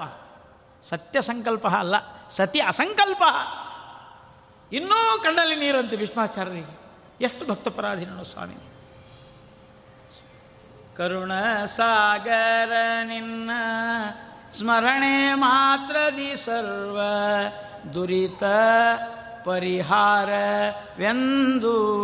ನಾ ಬಂದು. ಕರುಣ ಸಾಗರ, ಕರುಣ ಅಲ್ರಿ, ಕರುಣಾ ಸಾಗರ. ಭಗವಂತ ಅದಕ್ಕೋಸ್ಕರವಾಗಿ ಈ ಮಾತನ್ನು ವಿಶ್ವ ನಮ್ಮ ವ್ಯಾಸರಾಜರು ನಿರೂಪಣೆ ಮಾಡ್ತಾ ಇದ್ದಾರೆ. ಅಂದರೆ ಅವ್ರಿಗೆ ಗೊತ್ತು, ವೇದ ವೇದಾಂತ ಶಾಸ್ತ್ರದ ಕಠಿಣವಾದ, ಜಟಿಲವಾದ, ತರ್ಕ ಕರ್ಕಶವಾದ ಹಾದಿಯಲ್ಲಿ ಹೇಳಿದಾಗ ಜನಕ್ಕೆ ತಿಳಿಯೋದಿಲ್ಲ. ಅದನ್ನು ಮಹಾಭಾರತ ರಾಮಾಯಣ ಅನೇಕ ಗ್ರಂಥಗಳ ಉದಾಹರಣೆಯಿಂದ ಮತ್ತು ಬೇರೆ ಬೇರೆ ರೀತಿಗಳಿಂದ ಕನ್ನಡ ಸಾಹಿತ್ಯವನ್ನು ರಚನೆ ಮಾಡಿಕೊಡಬೇಕು ಅಂತ ವ್ಯಾಸರಾಜರು ಬರೆದಿದ್ದಾರೆ. ಅದರಲ್ಲಿ ಎಲ್ಲ ಪ್ರಕಾರಗಳಿವೆ. ಅವರ ಅವರ ವ್ಯಾಸರಾಯರ ಒಂದು ಗ್ರಂಥ, ಅವರ ಆಕೃತಿ ನೋಡೋದಾದರೆ ಸಮುದ್ರೋಪಾದಿಯಲ್ಲಿದೆ. ನಮಗೆ ಅದು ಸಿಗೋದಿಲ್ಲ. ಆದ್ದರಿಂದ ಸ್ವಲ್ಪ ಕೆಲವು ಹನಿಗಳನ್ನು ಮಾತ್ರ ನೋಡುವಂಥ ಕಾರ್ಯ ಇಲ್ಲಿ ಮಾಡಬೇಕು. ಅದರಲ್ಲಿ ಇನ್ನೊಂದು ಬರೀತಾರೆ ಅವರು. ನನಗೆ ಬಹಳ ಮೆಚ್ಚುಗೆ ಆಗಿರತಕ್ಕಂಥ, ಅಂದರೆ ನಾವು ಬಹಳ ಸಲ ಅಂದ್ಕೊಳ್ತೀವಿ ಅದನ್ನು. ಎಲ್ಲ ಹಾಡುಗಳು ಶ್ರೇಷ್ಠವೇ ಅವರು. ಅದರಲ್ಲಿ ನನಗೆ ಸೇರಿದಂಥ ಒಂದು ಹಾಡು. ಕಡಗೋಲು ತಾರೆನ್ನ ಚಿನ್ನ. ಕಡಗೋಲು ತಾರೆನ್ನ ಚಿನ್ನ. ಮೊಸರೊಡೆದರೆ ಬೆಣ್ಣೆ. ಬಾಹೋದೆ ರನ್ನ. ಕಡಗೋಲು ತಾರೆನ್ನ ಚಿನ್ನ ಬಡವರ ಭಾಗ್ಯದ ನಿಧಿಯೇ. ಗೋಕುಲ ಒಡೆಯನೇ ಮಾಣಿಕ್ಯ ಧರಳೆ ಕಡು ಮುದ್ದು ಉಡಪಿಯ ಶ್ರೀ ಕೃಷ್ಣಯ್ಯ ಬಾಲ ಕೃಷ್ಣಯ್ಯ ಅವರ ಅಂಕಿತನು ಕೃಷ್ಣ. ಕಡು ಮುದ್ದು ಉಡಪಿಯ ಶ್ರೀ ಕೃಷ್ಣಯ್ಯ ಬಾಲ ಕೃಷ್ಣಯ್ಯ ದುಡುಕು ಮಾಡುವರೇನೋ. ದುಡುಕು ಮಾಡುವರೇನೋ? ಕಣ್ಗಳೊಳೂರನ್ನ ಕಡಗೋಲು ತಾರೆನ್ನ ಚಿನ್ನ. ಮೇಲೆ ಅರ್ಥ ಬೇರೆ, ಅಂತರಾರ್ಥ ಬೇರೆ. ಅದಕ್ಕೆ ವ್ಯಾಸರಾಜರ ಹಾಡುಗಳನ್ನು ಹಾಡುವಾಗ ಎರಡು ಅರ್ಥವನ್ನು ಇಟ್ಕೊಳ್ಬೇಕು ಅದಕ್ಕೆ ರಾಜರು ಬರೆದರು, ಅಂತರಂಗದಲ್ಲಿ ಹರಿಯ ಕಾಣದವನೇ ಹುಟ್ಟು ಕುರುಡನು ಸಂತತ ಶ್ರೀಕೃಷ್ಣ ಚರಿತೆ ಕೇಳದವ ಜಡಮತಿ ಕಿವುಡನೋ ಎಂದೆಂದಿಗೂ? ನಮಗೆ ಕಣ್ಣಿವೆ ಅಂತ ಯಾರು ಹೇಳಬೇಡ್ರಿ. ಕಣ್ಣಿವೆ ಅಂತ ಹೇಳಿ ಎಲ್ಲ ನೋಡ್ತಾ ಇದ್ದೇವೆ ನಾವೆಲ್ಲ. ಹೌದಿಲ್ಲೋ? ಮನೆಯಲ್ಲಿ ಒಳ್ಳೆ ಯಜ್ಞ ಹೋಮಗಳನ್ನು ಮಾಡೋದು ಯಾವಾಗೋ ಒಂದು ಸಲ. ಆದರೆ ನಿತ್ಯ ಅಗ್ನಿ ಹೋಮ ನಡೀತಾ ಇರ್ತದೆ ಮನೆಯಲ್ಲಿ, ಟಿ ವಿಯಲ್ಲಿ. ಅಗ್ನಿ ಸಾಕ್ಷಿ. ಯಾವಾಗಲೂ ಅಗ್ನಿ ಅಗ್ನಿ ಸಾಕ್ಷಿ. ಅಗ್, ಅದು ಯಾವ ಸಾಕ್ಷಿಯೋ, ಯಾ ಯಮದೇವರು ಸಾಕ್ಷಿಯಾಗಿ ನೋಡ್ತಿರ್ತಾನೆ. ಇವ್ರು ಹಣೆ ವಾರ ಏನು ಮಾಡ್ತೀನಿ ಮುಂದೆ ನೋಡು. ಇವನ್ನೆಲ್ಲ ನೋಡ್ಕೋತಾ ನೋಡ್ಕೋತಾ ನೋಡ್ಕೋತಾ ನಮ್ಮ ಜೀವನ ಹಾಳು ಮಾಡಿ, ಕಣ್ಣಿದ್ದು ಅದನ್ನು ನೋಡ್ಲಿಕ್ಕತ್ತೀವಿ ಆಚಾರ್ಯ, ನಮ್ಮ ಕಣ್ಣೆಲ್ಲ ಚೆನ್ನಾಗಿ ಕಾಣ್ತಾ ಇದೆ. ಆದರೆ ಯಾವುದಕ್ಕಾಗಿ? ದೇವರ ನೋಡ್ಲಿಕ್ಕಲ್ಲ, ಅಂತರಂಗದಲ್ಲಿ ಹರಿಯ ಕಾಣದವನೇ. ಹುಟ್ಟು ಕುರುಡನು ಅಂತಂದ್ರು, ಕಣ್ಣಿನ ಡಾಕ್ಟರ್ ಕಡೆ ಹೋದಾಗ ಕಣ್ಣು ಚೆಕ್ ಮಾಡಿಸ್ತೀವಿ ನೋಡ್ರಿ. ಅವ್ರು ಏನು ಮಾಡ್ತಾರೆ ಅಂದರೆ ಎಲ್ಲ ನೋಡಿ ದರಗಣ ಲಪತ ಅಂತ ಬರೆದಿರ್ತಾರೆ. ಅಂದರೆ ಒಂದಕ್ಕೊಂದು ಗೊತ್ತಾಗಬಾರ್ದು ಅಂತ. ದರ ಗಣ ಲಪತ ಸಂಬಂಧ ಇರೋದಿಲ್ಲ ಅವು ಎ ಬಿ ಸಿ ಡಿ ಬರೆದಲ್ಲವರು ಏನೇನೋ ಬರೆದಿರ್ತಾರೆ. ಅದು ನೋಡಿ, ಓ, ಸರಿಯಾಗಿ ಕಾಣ್ತಾ ಇದ್ದೀನಿ ಅವನಿಗೆ ಕೇಳಿದ, ಟಿ ವಿ ನೋಡ್ಬೋದಾ ಡಾಕ್ಟ್ರೇ? ನೋಡ್ಬೋದಪ್ಪ. ಪೇಪರ್ ನೋಡ್ಬೋದಾ? ಪೇಪರ್ ನೋಡು ಪೇಪರ್ ನೋಡು, ಟಿ ವಿ ನೋಡು, ಬಂಧು ಬಳಗ ನೋಡು, ಮಕ್ಕಳನ್ನು ನೋಡು, ದೇವರನ್ನ ಅಂದ್ಬಿಟ್ಟು ಎಲ್ಲ ನೋಡು ಒಂದು ಯಾಕಂದ್ರೆ ಆ ಕಣ್ಣು ಕೊಡೋ ಯೋಗ್ಯತೆ ನಂದಲ್ಲ. ವೈದ್ಯರೇ, ಈಗಿನ ಕಾಲದ ವೈದ್ಯರು ಹೇಳ್ಬೋದು. ಅದಕ್ಕೆ ದಾಸರಂತಾರೆ. ಆ ಅವರೋಗವು ಎನಗೆ ದೇವಧನ್ವಂತಿ ಸಾವಧಾನದಿಯನ್ನ ಕೈ ಪಿಡಿದು ನೋಡಯ್ಯ ಅವರೋಗವು ದೇವಧನ್ವಂತ್ರಿ. ಹರಿಮೂರ್ತಿಗಳು ಎನ್ನ ಕಂಗಳಿಗೆ ಕಾಣಿಸವು ಹರಿವಾರ್ತೆಯನ್ನ ಕಿವಿ ಕೇಳದಯ್ಯ. ಹರಿವಾರ್ತೆ ಕೇಳೋದಿಲ್ಲ, ಕಿವಿ ಕಿವುಡಾಗಿ ಹೋಗ್ಯವ. ಅದಕ್ಕೆ ಜಡಮತಿ ಕಿವುಡನೋ ಎಂದೆಂದಿಗೂ. ಕಮಲನಾಭನ ಪಾಡಿ ಪೊಗಳದ ಸಂಗೀತ ಗಾರ್ಧವರೋಧನವು ಅಂತಾರೆ. ವ್ಯಾಸರಾಜರು, ನೋಡ್ರಿ ಯಾವುದನ್ನು ಹಾಡ್ತಿರೋ, ಯಾವ ಪದದಿಂದ, ಯಾವ ಹಾಡಿನಿಂದ ಭಗವಂತನನ್ನು ಆ ರೀತಿಯಾಗಿ ಒಲಿಸಬಹುದು ಅಂತ ಅದ್ಭುತವಾಗಿರ್ತಕ್ಕಂಥ ಸಂಗೀತ. ಒಮ್ಮೆ ವ್ಯಾಸರಾಜ ತೀರ್ಥ ಶ್ರೀಪಾದಂಗಳವರು ಹೇಳಿದೆ ಆಗಲೇ, ರಂಗವಿಠಲ ಅಂಕಿತದಿಂದ ಒಂದು ಮೂರ್ತಿ ಸಿಕ್ತು, ಇನ್ನೊಂದು ಮೂರ್ತಿ ಪೆಟ್ಟಿಗೆ ಇತ್ತು. ಅದನ್ನು ವ್ಯಾಸರಾಜರು ತೆಗೆದರಂತೆ. ತೆಗೆದಾಗ ಕೃಷ್ಣನ ದರ್ಶನ ಆಗಿಬಿಡಿತು. ಕೇವಲ ಕೃಷ್ಣ ದರ್ಶನ ಅಲ್ಲ, ನರ್ತನ ಮಾಡುವ ಕೃಷ್ಣನ ದರ್ಶನ ಆಗಿದೆ. ಎದುರಿ ಕುಣಿತಾ ಇದ್ದಾನೆ ಪರಮಾತ್ಮ ಕೈಯಲ್ಲಿ ಕೊಳಲು ಹಿಡಿದುಕೊಂಡು ಹೆಜ್ಜೆಯ ಮೇಲೆ ಹೆಜ್ಜೆ ಇಟ್ಟು ನರ್ತನ ಮಾಡ್ತಾ ಇದ್ದಾನೆ ಕೃಷ್ಣ. ಅದನ್ನು ನೋಡಿದ ತಕ್ಷಣ ನಮ್ಮ ವ್ಯಾಸರಾಜರಿಗೆ ಭಾವೋದ್ರೇಕ ಉಂಟಾಗಿ ಮೈಮೇಲೆ ಎಚ್ಚರವಿಲ್ಲದೆ ಅಸಂಪ್ರಜ್ಞಾತ ಸಮಾಧಿಯೊಳಗೆ ಧ್ಯಾನೈಕ ತಾನ ಲೀನ ಮಾನಸರಾಗಿ ಕೈಯಲ್ಲಿ ಏನು ಇಟ್ಟುಕೊಂಡಿದ್ದೇನೆ ಅಂತ ಗೊತ್ತಿಲ್ಲ. ಎರಡು ಸಾಲಿಗ್ರಾಮಗಳನ್ನು ತೆಗೆದುಕೊಂಡು ದೇ ತಾಳವನ್ನು ಬಾರಿಸಿ ದೇವರ ನಾಮವನ್ನು ಹಾಡ್ತಾ ಇದ್ದಾರಂತೆ. ನಮ್ಮ ಶ್ರೀಪಾದರಾಜರು ಬಂದು ನೋಡ್ತಾರೆ, ಆಶ್ಚರ್ಯ. ಆಗ ಕೈ ಕಾ ನರ್ತನ ಶಾಸ್ತ್ರದ ಕಾಲಗಳೇನೋ ವ್ಯತ್ಯಾಸ ಆಗಿದೆ. ಇವತ್ತಿಗೂ ಕೂಡ ವ್ಯಾಸರಾಜ ಮಠದಲ್ಲಿ ಪರಮಪೂಜ್ಯ ಶ್ರೀಪಾದಂಗಳವರು ಪೂಜೆ ಮಾಡುವ ಕೃಷ್ಣನ ಆ ಕಾಲು ಅದು ಎಲ್ಲಿರಬೇಕು? ಅದು ಕೆಳಗೆ ಮೇಲೆ ಅಂತ ಹೇಳ್ತೀವಲ್ಲ? ವ್ಯತ್ಯಾಸ ಆಗಿದೆ ಅಂತೆ. ಇವತ್ತಿಗೂ ಕೂಡ ವ್ಯಾಸರಾಜನೇ ಸಾಕ್ಷಿ, ಪರಮಾತ್ಮನೇ ಸಾಕ್ಷಿ ಮಾತಿಗೆ ಅನ್ನುವಂಥ ಅದ್ಭುತವಾದಂಥದ್ದು ಅಲ್ಲಿ ನಡೀತಾ ಇದೆ. ಆದ್ದರಿಂದ ಕೃಷ್ಣಾನಿ ಬೇಗನೆ ಬಾರೋ. ನಮ್ಮ ಈ ಪ್ರಾಂತಕ್ಕೆ ಆಂಧ್ರ ಮತ್ತು ದಕ್ಷಿಣ ಭಾರತ ಅಂದರೆ ನಮ್ಮ ದಕ್ಷಿಣ ಕನ್ನಡ ಕರ್ನಾಟಕ, ಅಂದರೆ ಬೆಂಗಳೂರು, ಮೈಸೂರು ಮೊದಲಾದ ಕಡೆಗೆ, ಆಮೇಲೆ ತಮಿಳುನಾಡು, ಆಂಧ್ರ ಎಲ್ಲ ಕಡೆಗೆ ನಾಟ್ಯ ಅಂತ ಏನು ಮಾಡ್ತಾ ಇದ್ದಾರೆ, ಆ ನಾಟ್ಯದಲ್ಲಿ ಭಾಷೆಯ ಭೇದವಿಲ್ಲದೆ ಕನ್ನಡನೋ ತೆಲುಗು, ಹಿಂದಿ, ಇವು ಯಾವ ಭಾಷೆಯ ಭೇದ ಇಲ್ಲದೇನೆ ಕನ್ನಡ ಹಾಡನ್ನು ಹಾಡಿ ನಾಟ್, ನಾಟ್ಯವನ್ನು ಮಾಡ್ತಾ ಇದ್ದಾರೆ. ಅದು ಅದ್ಭುತವಾದ್ದು. ಇದನ್ನೆಲ್ಲರೂ ಹಾಡ್ತಾರೆ, ತಮಿಳುನಾಡಿನವರು ಹಾಡ್ತಾರೆ, ಮತ್ತು ಆಂಧ್ರದವರು ಹಾಡ್ತಾರೆ. ಅವರಿಗೆ ಅರ್ಥ ಆಗ್ತೋ ಇಲ್ಲೋ ಗೊತ್ತಿಲ್ಲ, ಆದರೆ ಅದರ ಅಭಿಪ್ರಾಯ ಮಾತ್ರ ಇಟ್ಕೊಂಡು ಅವರು ನಾಟ್ಯ ಕಲಿಸ್ತಾ ಇರ್ತಾರೆ. ಕೃಷ್ಣಾನಿ ಬೇಗನೆ ಬಾರೋ ವ್ಯಾಸರಾಜರು ಕೊಟ್ಟ ಅದ್ಭುತವಾದ ಗೀತೆ ಇದು. ಬೇಗನೆ ಬಾರೋ ಮುಖವನ್ನೇ ತೋರೋ. ಏನು ಆ ಕೃಷ್ಣನ ಕರೆಯೋ ರೀತಿ ನಾಟ್ಯ ನೋಡಬೇಕಲ್ಲಿ. ಸುಮ್ಮನೆ ನಾವು ಪ್ರವಚನದಲ್ಲಿ ಹಾಡ್ತೀವಿ ಅಷ್ಟೇ. ನಾಟ್ಯ ರಂಗದೊಳಗೆ, ಆ ರಂಗಸ್ಥಳದೊಳಗೆ ಕೃಷ್ಣನನ್ನು ಕರೆಯುವ ರೀತಿ ನೋಡಬೇಕು ನೀವು. ಇವತ್ತು ಈ ವೇದಿಕೆಯಿಂದ ನಾನು ಕೆಲವರಿಗೆ ಅಭಿನಂದನೆಗಳನ್ನು ಸಲ್ಲಿಸಲಿಕ್ಕೆ ನಾನು ಇಲ್ಲಿ ಇಚ್ಛೆಪಡ್ತೇನೆ. ಒಂದು, ಚಂದ್ರಿಕಾ ನ್ಯಾಯಾಮೃತ ತರ್ಕತಾಂಡವ ಪಾಠ ಹೇಳುವ, ಹೇಳಿದ ವಿದ್ವಾಂಸರು, ಹೇಳುವ ವಿದ್ವಾಂಸರು, ಅದನ್ನು ಕಲಿಯುವ ವಿದ್ಯಾರ್ಥಿಗಳು, ಅದನ್ನು ಕಲಿತ ಎಲ್ಲ ಪಂಡಿತರಿಗೂ ಈ ವೇದಿಕೆಯಿಂದ ನಾನು ಅದ್ಭುತವಾದಂಥ ಒಂದು ನಮಸ್ಕಾರವನ್ನು ಮಾಡ್ತೇನೆ. ಯಾಕಂದರೆ ಭಾಳ ಕಷ್ಟಕರವಾದ ವಿದ್ಯಾ ಅದನ್ನು ಓದ್ತಾ ಇದ್ದಾರೆ. ಜೊತೆಗೆ ವ್ಯಾಸರಾಜರು ಕೊಟ್ಟ ಈ ಗೀತೆಗಳನ್ನು ಹಾಡಿಕೊಂಡು ಭರತನಾಟ್ಯ ಮಾಡುವ ಆ ನಾಟ್ಯಶಾಸ್ತ್ರದ ಪಂಡಿತರಿಗೆಲ್ಲರಿಗೂ ಕೂಡ ನಾನು ಈ ವೇದಿಕೆಯಿಂದ ಅಭಿನಂದನೆಯನ್ನು ಸಲ್ಲಿಸ್ತಾ ಇದ್ದೇನೆ. ಮತ್ತು ಅದನ್ನು ಹಾಡುವ ಕರ್ನಾಟಕ ಸಂಗೀತಗಾರರಿಗೂ, ಅನೇಕ ಹರಿದಾಸವರಣ್ಯರಿಗೂ ಈ ಒಂದು ಸಂಗೀತದ ಸೇವೆ ಎಷ್ಟು ಅದ್ಭುತ. ನೋಡ್ರಿ, ಯಶೋಧ ಹೇಗೆ ಕರೀತಾಳೆ? ಆ ಬಾಲಕರೆಲ್ಲ ಹೇಗೆ ಕರೀತಾರೆ? ಒಂದೇ ಹಾಡು, ಹಾಡಿರೋದು ಒಂದೇ. ಕೃಷ್ಣಾನೀ ಬೇಗ ನೇ ಬಾರೋ. ಆಟ ಆಡ್ತೀಯಲ್ಲೋ ಕೃಷ್ಣ? ಹಸಿವೆ ಆಗೋದಿಲ್ಲೇನೋ ನಿನಗೆ? ಊಟ ಮಾಡಿಸ್ತೀನಿ ಬಾರಪ್ಪ ಅಂತ ಯಶೋದೆ ಮಾತೃ ಪ್ರೀತಿಯಿಂದ ಆ ತಾಯಿಯ ಅಂತಃಕರಣದಿಂದ ಕರಳು ಚುರುಕಂದು, ಆ ಕೃಷ್ಣ ಬಾರೋ, ಊಟ ಮಾಡಬಾರೋ ಅಂತ ಕರೆಯುವ ವಿಧಾನ, ನಾನಿ ಬೇಗನೆ ಬಾರೋ. ಒಂದು ಕಡೆಗೆ ಗೋಪಾಲಕರೆಲ್ಲ ಚಿನ್ನಿದಂಡು ಆಡಬೇಕಲ್ಲ ಅವ್ರು, ಆಟ ಆಡಬೇಕಲ್ಲ? ಕೃಷ್ಣಾನಿ ಬೇಗನೆ ಬಾರೋ. ಅಂದರೆ ಮನೆಯಲ್ಲಿ ಅಲ್ಲಿ ಆಟ ಆಡಿ ಬಾ ಅಂತ ಕರೆಯುವ ಒಂದು ಭಾವ ಅಲ್ಲಿ. ಇನ್ನೊಂದು ಕಡೆಗೆ ಮತ್ತೊಂದು ಆ ನಂದಗೋಕುಲ ದೃಶ್ಯ. ಗೋಪಿಕಾಸ್ತ್ರೀಯರು ಕೃಷ್ಣನನ್ನು ಬಿಟ್ಟು ಹೇಗಿರ್ಲಿಕ್ಕೆ ಸಾಧ್ಯ ಅವರಿಗೆ? ಕೃಷ್ಣ, ನಾವು ಯಮುನಾ ನದಿಗೆ ಹೊರಟಿದ್ದೇವೆ.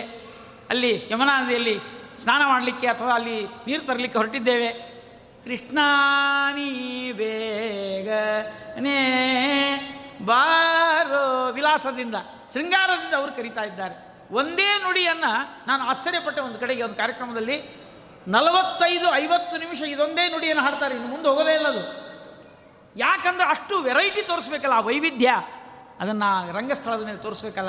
ಏನು ವ್ಯಾಸರಾಜರ ಅದ್ಭುತವಾದ ಪಾಂಡಿತ್ಯ. ಅದನ್ನು ತಿಳಿದುಕೊಂಡ ನಾಟ್ಯಶಾಸ್ತ್ರ ಪಂಡಿತರು, ಅದನ್ನು ನಾಟ್ಯ ಮಾಡುವ ಆ ರೀತಿ ಕಲಾವಿದರು ಇವರೆಲ್ಲರೂ ಕೂಡ ವ್ಯಾಸರಾಜರಿ ಇವತ್ತು ಆರಾಧನೆಯ ಮೂಲಕ ನಾವೆಲ್ಲ ವೇದಾಂತ ಶಾಸ್ತ್ರ, ಸಂಗೀತ, ನಾಟ್ಯ, ಏನಿಲ್ಲ ಹೇಳ್ರಿ, ವ್ಯಾಸೋಚ್ಚಿಷ್ಟಂ ಜಗತ್ಸರ್ವಂ ಅಂತ ಅವಾಗ ಹೇಳ್ತಾ ಇದ್ವಿ. ನಾರಾಯಣನಿಗೆ, ವೇದವ್ಯಾಸದೇವರಿಗೆ ಅವರ ಅನುಗ್ರಹದಿಂದ ಇದು ಹೇಳಿದ್ರೆ ಏನು ತಪ್ಪಾಗೋದಿಲ್ಲ. ವ್ಯಾಸೋಚ್ಚಿಷ್ಟಂ ಜಗತ್ಸರ್ವಂ ನಮ್ಮ ವ್ಯಾಸರಾಜರು ಮಾಡಿದ್ದನ್ನೇ ಎಲ್ಲರೂ ಮುಂದಿನವರೆಲ್ಲ ಅನುಕರಣೆ ಮಾಡಿ ಅದ್ಭುತವಾದಂತಹ ಪಾಂಡಿತ್ಯವನ್ನು ಕೊಟ್ಟಿದ್ದಾರೆ. ಅಂತಹ ವ್ಯಾಸರಾಜ ತೀರ್ಥ ಶ್ರೀಪಾದಂಗಳವರ ಆರಾಧನೆಯ ಈ ಮಂಗಳ ಮಹೋತ್ಸವದ ದಿನ ಪರಮಪೂಜ್ಯರಾದ ಶ್ರೀ ಶ್ರೀ ವಿದ್ಯಾಶ್ರೀಶ ಶ್ರೀಪಾದಂಗಳವರ ಪಾದಾರವಿಂದಗಳಿಗೆ ಅನಂತ ಪ್ರಣಾಮಗಳನ್ನು ಅರ್ಪಿಸಿ ಅವರ ಒಂದು ಅನುಗ್ರಹದಿಂದ ಎರಡು ನುಡಿಗಳನ್ನು ಇಲ್ಲಿ ಹೇಳ್ತಾ ಇದ್ದೇವೆ. ಇದೆಲ್ಲವೂ ಕೂಡ ನಾವು ಎಚ್ಚರಗೊಳ್ಳಬೇಕಾದ ಒಂದೇ ವಿಷಯ ಅಂದರೆ ಈ ಎಲ್ಲ ಶಾಸ್ತ್ರ ಗ್ರಂಥಗಳನ್ನು ಈ ಎಲ್ಲ ಕಲಾವಿದರನ್ನು, ಎಲ್ಲ ಪಂಡಿತರನ್ನು ಗುರುತಿಸುವ ಕಾರ್ಯ ನಮ್ಮ ಸಮಾಜದಲ್ಲಿ ನಡೆದರೆ ಅದಕ್ಕೆ ಬೆಳೆ ಬರ್ತದೆ. ಕೇವಲ ಕೆಲವೇ ಜನ ನಾವು ಇಲ್ಲಿ ನೋಡಿ ಆನಂದ ಇಷ್ಟೇ ಅಲ್ಲ, ಎಲ್ಲರೂ ಕೂಡ ಅದನ್ನು ಗುರುತಿಸಲಿ ಅಂತ ನಾನು ಪ್ರಾರ್ಥನೆ ಮಾಡ್ತಾ ಈ ಒಂದು ಉಪನ್ಯಾಸದ ಸೇವೆಯನ್ನು ಪರಮಪೂಜ್ಯರಾದ ಶ್ರೀ ವ್ಯಾಸರಾಜ ತೀರ್ಥ ಶ್ರೀಪಾದಂಗಳವರ ಅಂತರ್ಯಾಮಿಯಾದ ಭಾರತೀಯ ರಮಣ ಮುಖ್ಯ ಪ್ರಾಣಾಂತರ್ಗತ ಶ್ರೀ ಲಕ್ಷ್ಮೀ ವೆಂಕಟೇಶ ದೇವರಿಗೆ ಸಮರ್ಪಣೆ ಮಾಡಿ ನನ್ನ ಉಪನ್ಯಾಸವನ್ನು ಇಲ್ಲಿ ಸಮರ್ಪಣೆಗೊಳಿಸ್ತಾ ಇದ್ದೇನೆ. ಶ್ರೀಕೃಷ್ಣಾರ್ಪಣ ವಸ್ತು ಶ್ರೀ ಮಧ್ವೇಶಾರ್ಪಣ ವಸ್ತು